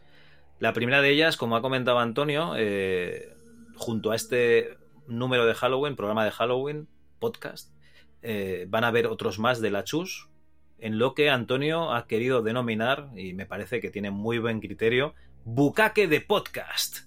Un bucaque de podcast porque te lanzamos podcast a la cara. Era algo así, ¿no, Antonio? Sí, eh, quizás no sea muy fino, quizás no sea muy elegante, pero coño, yo creo que describe bastante bien lo que estamos haciendo. Toma, tos para ti. Luego ya lo que quieras meterte por la oreja, pues tú sabrás. En fin, bucaque de podcast, ya sabéis, si vais al canal de la Chus en iVoox eh, o en la página de rigoricriterio.es, ahí tenéis todos los podcasts que se habrán publicado. Luego comentar también que eh, como añadido a este programa de, de Halloween, pues tendremos un programa hablando de Alone in the Dark con un tío grande, un tío que no, no, me cabe la ilusión en el pecho de que se haya atrevido a venir al programa, que es Allen Reyes. Antonio, lo he conseguido. No me digas. Sí, sí, el tío va a dejar de, de, de estar en su biblioteca de, de cartones mohosos, ¿no? Para, para, charlar con nosotros un ratito y, y hablaremos de un juego que yo creo que es de los primeros que te viene a la mente cuando unes MS2 y terror, que es Alone in the Dark. Ese, sí, y si no es el primero que te viene a la mente, arréglate la mente. O sea, algo ahí que no funciona bien ahí. Tiene que ser el primero. Así ya sabéis, próximamente, cuando acabéis todo este bucaque de podcast de la Chus, pues eh, Alone in the Dark lo sacaremos en formato floppy aquí en el MS2 Club.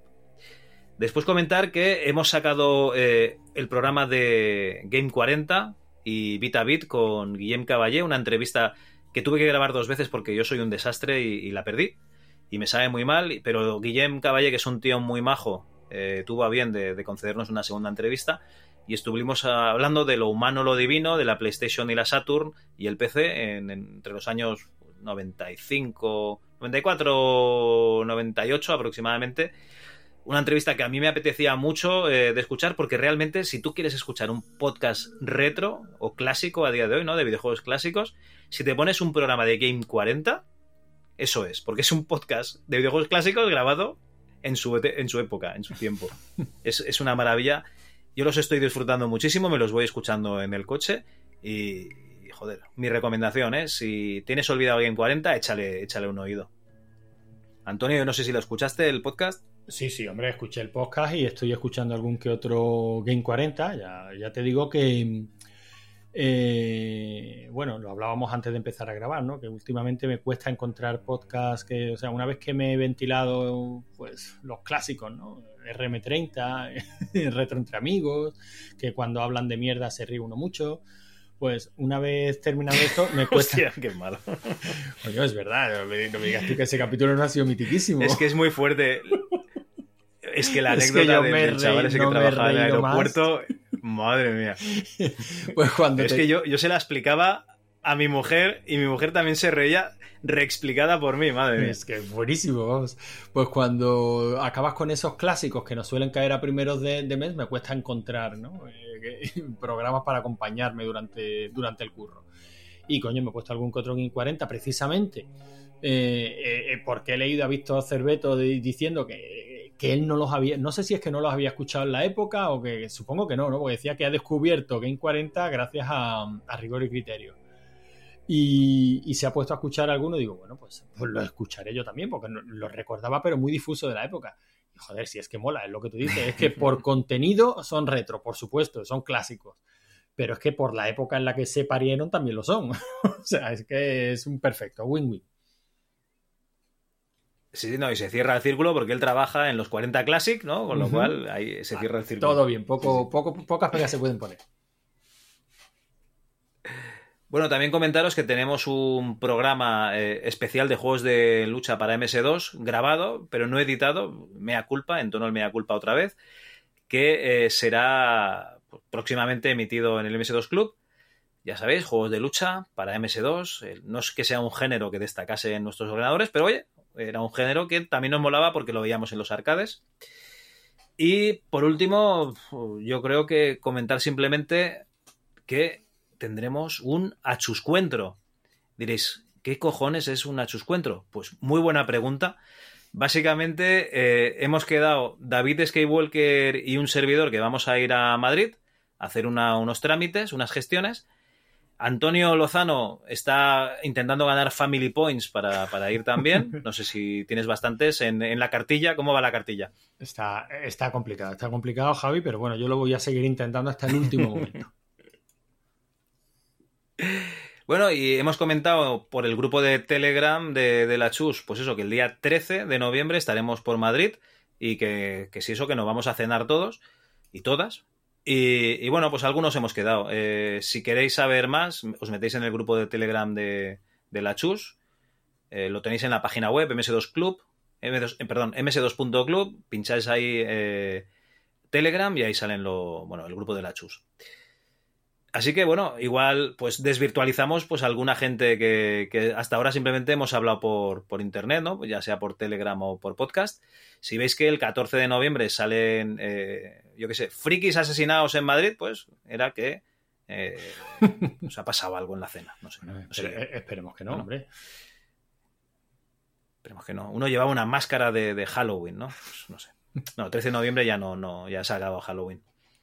Sí, pero todavía estarán escuchando, Y hasta aquí la- escuchando las los novedades. programas del bucaque, claro. Para el 13 de noviembre todavía les dura. Todavía estarán con el bucaque de podcast. claro, claro. Vale, pues oye, tío, hasta aquí. Y como yo no tengo comentarios de la página web, tío, todo tuyo. O sea, comentarios de iVoox. Antonio, pues. yo me pongo cómodo y tú ya puedes empezar. No, vamos rapidito, porque ya sabes que a mí me llaman el ceniciento del podcasting, Javi. Haciendo metapodcast son menos cuarto, las 12 menos cuarto, o sea, tengo 15 minutos para ventilarme los comentarios. Tú vas a ver que me sobran 10. Pues tú mismo.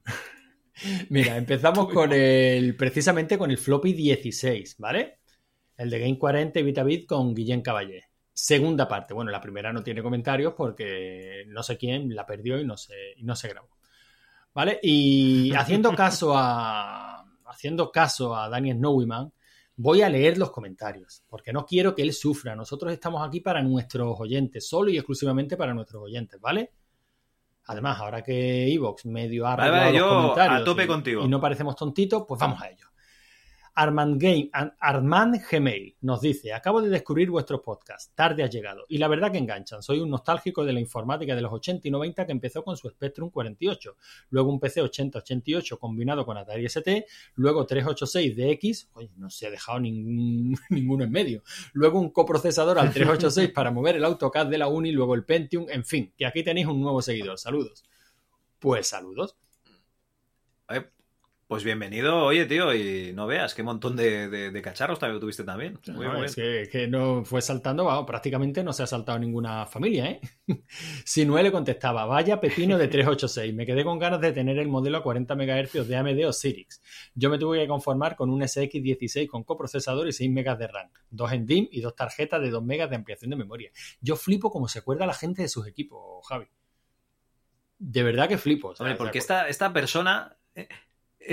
Esta persona seguramente eh, estuvo ahorrando para, para comprarle las ampliaciones y ese ordenador lo debió estirar Claro, vamos, claro. como un chicle. Luego Sinue ya conté- comenta aparte, gracias por el programa y los invitados míticos que trae. Me retrotraen a tiempos más felices y más sencillos. Benditos 90. Bueno, ya sabes que yo hace Hombre, tiempo que... eran. Sí, sí, yo hace tiempo que adopté una expresión que, que me gustaba mucho, que era tiempos fáciles y felices. Pues sí, yo creo que es lo mismo que nos está diciendo Sinue.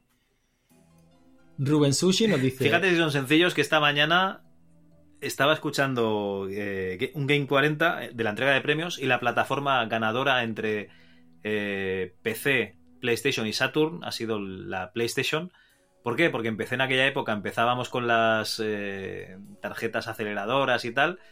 Y en cambio en la Play tú compras un juego de Play y funcionaba siempre, tío. Pues sí, sí, sí, sí. Eh, es la verdad. Bueno, o sea, es- No siempre, tenías limitaciones de CPU, no tenías limitaciones de memoria, no tenías siempre, limitaciones siempre de ha sido el argumento a favor de, de las consolas, siempre ha sido ese, ¿no? Yo es que quiero jugar y punto. No me quiero complicar la vida con configuraciones. Y creo que sigue siendo bastante cierto. Sí, sí, sí. Rubén Sushi nos dice, no sabía que había un programa de radio en los 90, si no lo hubiera escuchado seguro. Por principios de los 90 era un mocoso, así que mi fuente de información era el patio del colegio, amigos y primos, revistas de videojuegos y la parte de atrás de las cajas cuando visitaba con mis padres el corte inglés, Prica o Continente. Lo que sí me impactó en la época fue el cambio a los 32 bits. Y todavía recuerdo con mucha nostalgia las 80.000 pelas que costaba la Saturn en Prica y que había colas para probar el Tomb Raider 1. Hostia, me acaban de caer 20 años encima con el Prica y el continente, tío. sí. Fíjate que de todo el comentario, y es verdad, ¿eh? la Saturn, la gente lo quita por probar ese Tomb Raider 1, pero escucha uno, Continente y Prica, y dice 20 años de cabeza, tú lo has dicho. Mike CD nos dice, programa buenísimo chicos, gracias por compartir. Por Gracias, cierto, Mike. es que se contesta a sí mismo, ¿sabes? Por cierto, grandísimo Guillén volviendo a grabar y el tema de Marcianitis total, la guinda. Ese tema es mítico. Y Daniel Nowiman nos dice, Tenían dos. me ha hecho mucho- tenían. Pero- Yo solo el de... yo Perdona, solo perdona, que estoy interrumpiendo. Total, ¿eh? No, no pasa nada. Pues ellos tenían, ellos tenían otro Marcianitis con, eh, o sea, que estaba hecho solo para, para los 40 principales o para Game 40. Lo que pasa es que no me acuerdo en qué programa salía y como me he escuchado tantos, pero si lo puedo recuperar ya, ya lo pondremos algún día. Sí, sí, pero que no es... que cambiaba la letra o algo. Ellos habían cambiado la letra, sí, sí. Ah, bueno, pues mira, ese tengo, tengo curiosidad por escucharlo, a ver si nos lo localiza. Dani en No Way Man nos dice, me ha hecho mucha ilusión escuchar esta entrevista. Desde que conocí la existencia del programa siempre tuvo reservado ese ratito semanal en mi agenda. Era sorprendente el conocimiento que tenían algunos miembros del programa sobre cosas relacionadas con los videojuegos de las que no podías enterarte en otro sitio. El colegueo que llevaban los miembros también lo hacía sentir muy vivo e intenso, además. Siempre con el cassette preparado para ver si podía pillar al vuelo algún temazo de los que pinchaban y así hacer lo mío para escucharlo cuando quisiera. Fue gracioso, pero no fue hace tanto que me enteré de que el monstruo de la última pantalla era interpretado por el propio Guillén. Primero me sentí engañado, pero después sonreí. No, no, eh, lo ha desmentido, lo ha, lo ha desmentido en la entrevista, lo has escuchado, Dani. Primero me sentí engañado, pero después sonreí. Pues nada, que me ha encantado y me ha traído muchos recuerdos. Sin duda dejaron su pequeña huella en muchas personas y de eso tiene que estar orgullosos. orgullosos. Hombre, un programa súper recordadísimo. vamos. De hecho, yo creo que hasta siguen haciendo quedadas de, de Game 40. Sí, no, no me extraño, vamos. Ezequiel nos dice, genial entrevista, ¿cómo debió de ser la primera? Pues no sé, Javi, ¿mucha diferencia o qué? Hombre, digamos que aquí ya había más confianza. Ah, bueno, entonces- ¿Para qué nos vamos a engañar? Entonces está aquí mejor, ya, me, ¿no? ya me llamaba hijo de puta directamente. sí, sí. No, no, es- está, está mucho mejor. Nos dice, el monstruo de la última pantalla marcó una época y qué emoción al descubrir a otros Chinchetaira. El mundo es un pañuelo. Chinchetaira supongo del programa que mencionaban, ¿no? De camas con chincheta o sábanas con chincheta. Del sábanas con chinchetas. Sí, sí, sí, era un programa que, para que te hagas una idea, mm, yo me tocó una temporada trabajar con mi hermano mayor en, en una panadería por la noche y el tío me ponía la radio de las sábanas blancas, o sea, es José Manuel Parada eh, al 120%, y yo eh, contraatacaba intentando poner eh, sábanas con chinchetas. O sea, todo iba de programas de sábanas, ¿vale? Por la noche. Eh, por supuesto ganaba mi hermano porque era más mayor y tenía más fuerza, pero, pero yo lo intentaba. Y la verdad es que un programa nocturno, cuando tienes, pues eso, 15, 18 años, es una cosa que, que mola mogollón y que, y que siempre recuerdas, tío. Bueno, ya, ya ves, aquí tenemos a Ezequiel que también lo, también lo recuerda con muchísimo cariño. Anécdota al canto sobre lo de capar el acceso a webs en las clases en el instituto. Nosotros descubrimos que el proxy era un relay. A ver. Podíamos conectarnos directamente al principal, que no tenía filtros, pero antes de eso tuvimos una charla de un profesor al decirnos, podéis navegar por donde queráis, pero a ver las páginas porno disimula un poco, porque lo de fantasía final X es demasiado, aún nos estamos partiendo. Eh, Fantasía Final X, espero que sea Final Fuck 10, la peli parodia de, de Final Fantasy.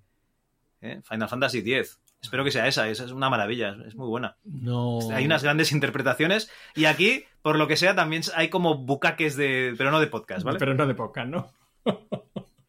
bueno. No, de podcast no. Algún día tendremos que hacer un pequeño, una pequeña sección, Javi, de anécdotas de administradores de, de sistemas y capar eh, equipos y cómo nos pillaron y qué hacíamos para intentar colarnos donde no debíamos. en fin.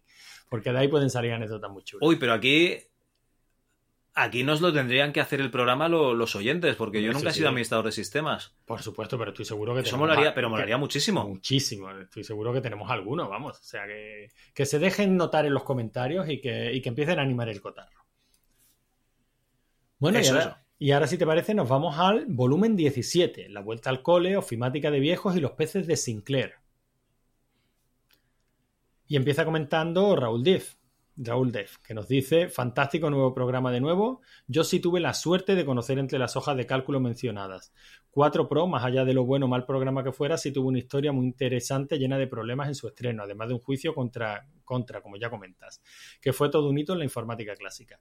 Pero bueno, ya hablaremos de todo eso, jajaja. Ya las has enganchado, ¿no? Para el segundo de ofimática. Espero que sí. Lo que pasa es que eh, entre que yo apenas tengo tiempo y que él se lo preparó hace bastante tiempo, me sabe mal por el chaval que va a tener que, yo qué sé, releérselo al menos. Releérselo. Pero bueno, sí, sí. Sí, sí. Bueno, Raúl, eh, Raúl Def, hablamos con toda la familia del mundo. Es nuestro Raúl, el de 2600 píldoras, y que por cierto también va a participar en el bucaque de podcast. Seguimos. Pero bueno, ya hablaremos de todo eso. Vale, vale. Crónicas lozanas brutales. Curro, que es un crack con sus regalos y muy chula la reseña de los ordenadores Sinclair. Iba a escribir en iTunes porque me hace ilusión el sonido de la campanita, pero ya estoy viejo para aprender cómo usar ese invento maléfico. Hi, Livebox. No, hombre, no. David Garcés nos dice: Hola a todos, habéis preguntado si se sigue utilizando el Lotus 123 y hace unos 8 años trabajé, trabajé en una empresa de la naviera Boluda y seguían usando el Lotus 123. Me sorprendió que siguiera vivo, pero me sorprendió más lo bueno que era el gestor de correo de la suite. Un saludo. Pues mira, hace 8 años Ah, bueno, seguía vivo y seguro que eh, sí. Ese era el Lotus. Coño, yo cuando trabajaba en una consultora en Varna usábamos el Lotus como sistema de correo. Pero el Lotus 123 como. O sea, como hoja de cálculo, no lo sé. No, no sé si venía integrado una hoja de cálculo con el sistema, no, no lo recuerdo, tío. Pues no lo sé, seguramente salió como, como suite, tal como nos dice aquí, y, y una de las aplicaciones sería seguiría siendo el Lotus 123, ¿no? Bueno, lo tengo que, lo Ajá, tengo que mirar, vale, a ver si para el próximo podemos responder a esta, a, a esta duda que nos ha surgido. Vale, vale. Esteban nos dice, enhorabuena por el programa. No recuerdo cómo se llamaba el programa de Lotus que yo usaba por entonces, pero recuerdo que había una agenda donde podías apuntar las cosas con un entorno gráfico precioso y parecía una agenda de verdad. Podías pasar las hojas e incluso compartirlas en red local. Aunque hoy día hay aplicaciones parecidas y mejores, no he tenido más, de, más una aplicación así de bonita. Pues mira, Vaya. es verdad que nos la estaba contando. Claro, estamos hablando de. Pues hombre, Estamos, estamos, hablando de, de esa Switch, época, claro, que hacen más cosas aparte de. Sí, sí. Dani Snowyman nos dice: Hola de nuevo, muchachos. Sois tan amenos que aunque hablarais de fútbol os escucharía, que ya es decir. Sobre el salto al PC, yo recuerdo que en mi caso fue muy tardío y estiré el Amstrad CPC con impresora de aguja, la del chirrido lacerante que era digna de ser usada como arma de interrogatorios en la CIA. Hasta bien entrado el 93. Ahí las opciones de editores de texto eran de risa, pues tampoco podías encontrar ya nada en las bolsas de deporte de los chavales que merodeaban los alrededores del mercado de San Antonio. Supongo que porque empezaron a usarlas para ir al gimnasio. Acabé usando el propio procesador de texto de Amsoft y os juro que eso de W, bueno, what you see, what you get, en aquel momento solo podía sonarme un poema en Swahili. Lo que salía impreso era el resultado de pasar lo que había en la pantalla por el filtro de un psicópata que hubiera pasado un rato en alguna web del gobierno central intentando sacarse el certificado digital. en fin, que iba a resultar que era verdad que el CPC no servía para trabajar, aunque nunca se lo dije a mis padres. El Longest Journey merece ser jugado, lo aseguro. Un juego completo, cuidado, con mucho sentido del humor y unos puzzles muy lógicos a diferencia de otras aventuras. Y la versión de FX tenía un doblaje de rechupete. Salió en ese momento en que las aventuras no eran tan populares, pero el que lo ha jugado sabe la joya que es. Y bueno, me siento privilegiado de que Logarán lea mi mensaje literalmente. El caso es que podría mandaros un audio, pero me gusta tanto como suena en su voz. Parezco el cacho macho que hubiera querido ser, pero que se me quedó la barra de progreso colgada cuando iba por el 23%. El- Qué cabrón. El fin, seguid así, mis queridos evocadores de época gloriosa. Mamonazo. Hostia. Tiene gracia el tío. Bueno, Pixel- O sea que eh, lo que quieres es que te lea él para, para, que, para que suene su voz varonil. Claro, vale, claro, claro. Pixel Van Gogh nos dice: Hola señores, vaya intro. Y según la ola visualizaba el meme de Yo soy literal. Soy yo literal, Juas. ¿De qué peli o qué serie es? Bueno, que yo ya vengo aquí solo por las crónicas lozanas, porque como ya os he comentado alguna vez, una vez fui el administrador de redes que menos sabe de redes del mundo y la que decir más es. Pues no entiendo una mierda de cuando cacharreáis, pero escucha a ver si aprendo algo. Por otro lado, vais a perder la porra de los audios de Halloween los dos. Mi infame aporte ya lo tenéis ganado y seguro que el de muchos más miembros del club.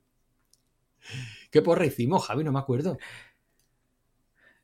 tú decías que nos enviarían cinco audios, yo dije que tres, ¿Y han sido? hemos perdido los dos porque nos han enviado dos audios. Bueno, pues nada, pues sí, es verdad que íbamos a perder la porra. Yo he sido demasiado optimista.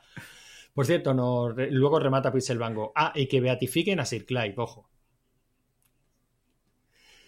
Bueno, eh, Pixel, ya te contesté en comentarios. eh, la película de donde saqué el corte es de Boss Level. La tienes en Amazon Prime. Sí, se lo O en tus canales habituales de Telegram, ya sabes.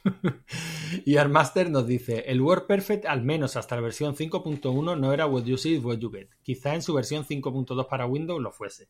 En la 6 ya sí que lo fue. Goldstar tampoco en sus inicios. Y en plena época del WP de WordPerfect 5.1 no lo era. Si queréis algo parecido teníais que irte a un programa de los de autoedición como Ventura Publisher o similares.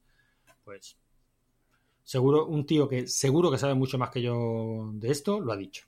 Yo me, limitaba a leer la información que, leí por ahí. No, no, en la Wikipedia pone que el WordStar es what you see what you get. Yo te dije que no lo recordaba así, más que nada porque no... O sea, lo que hacías es que te cambiaba el color, en los que teníais Sí, pantalla sí, de color, te cambiaba el, el color de fondo de la letra y tal. Y, y sí, en WordPerfect seguramente también pondría lo mismo. Este chico, pues parece que tiene más una información más eh, de verdad, o sea, de que la ha utilizado. Con Ujú. lo cual, pues yo, yo me fío de él. No, no, no, yo. Esta es la que doy por válida. y bueno, Holly XY nos dice: Ah, yo también confundía el Print Master con el Banner Manía. Claro, ¿cómo no? si es que hacían prácticamente Normal, lo normal. mismo. Bueno, Sí. tenemos también unos cuantos comentarios del, del volumen 16, pero ya en, la, en el feed de la Chus Presenta.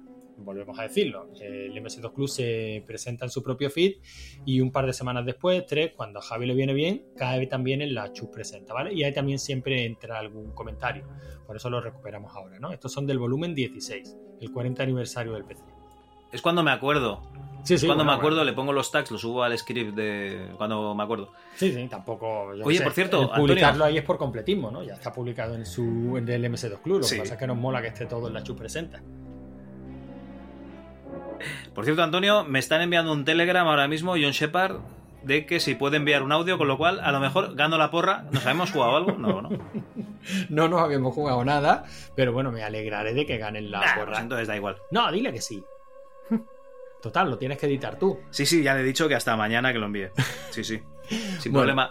Eh, por, por cierto, habe- habréis escuchado los audios intercalados sagazmente, porque como no los hemos presentado, ¿vale? Irán, irán en tres secciones, ¿vale?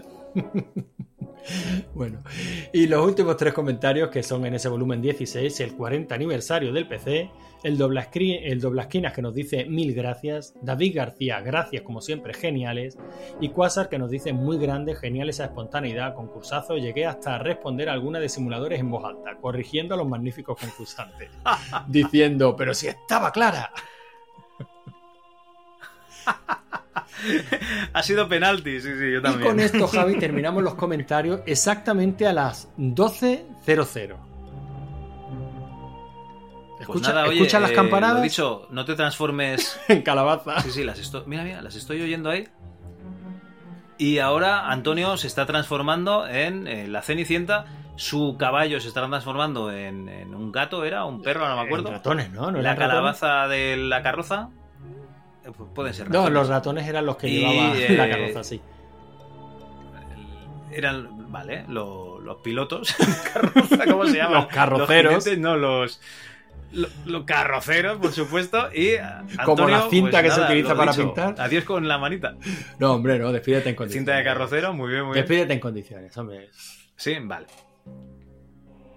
Pues nada, Antonio, muchísimas gracias por haber estado aquí en este programa de, de Halloween, hablando de temas de Halloween, en la noche de Halloween y que se publicará en Halloween. Pues sí, hombre, yo que ya te digo, ha sido un, un gustazo participar en todo este bucaque de podcast que nos ha dejado secos. y, y nada, siempre es un placer, Javi.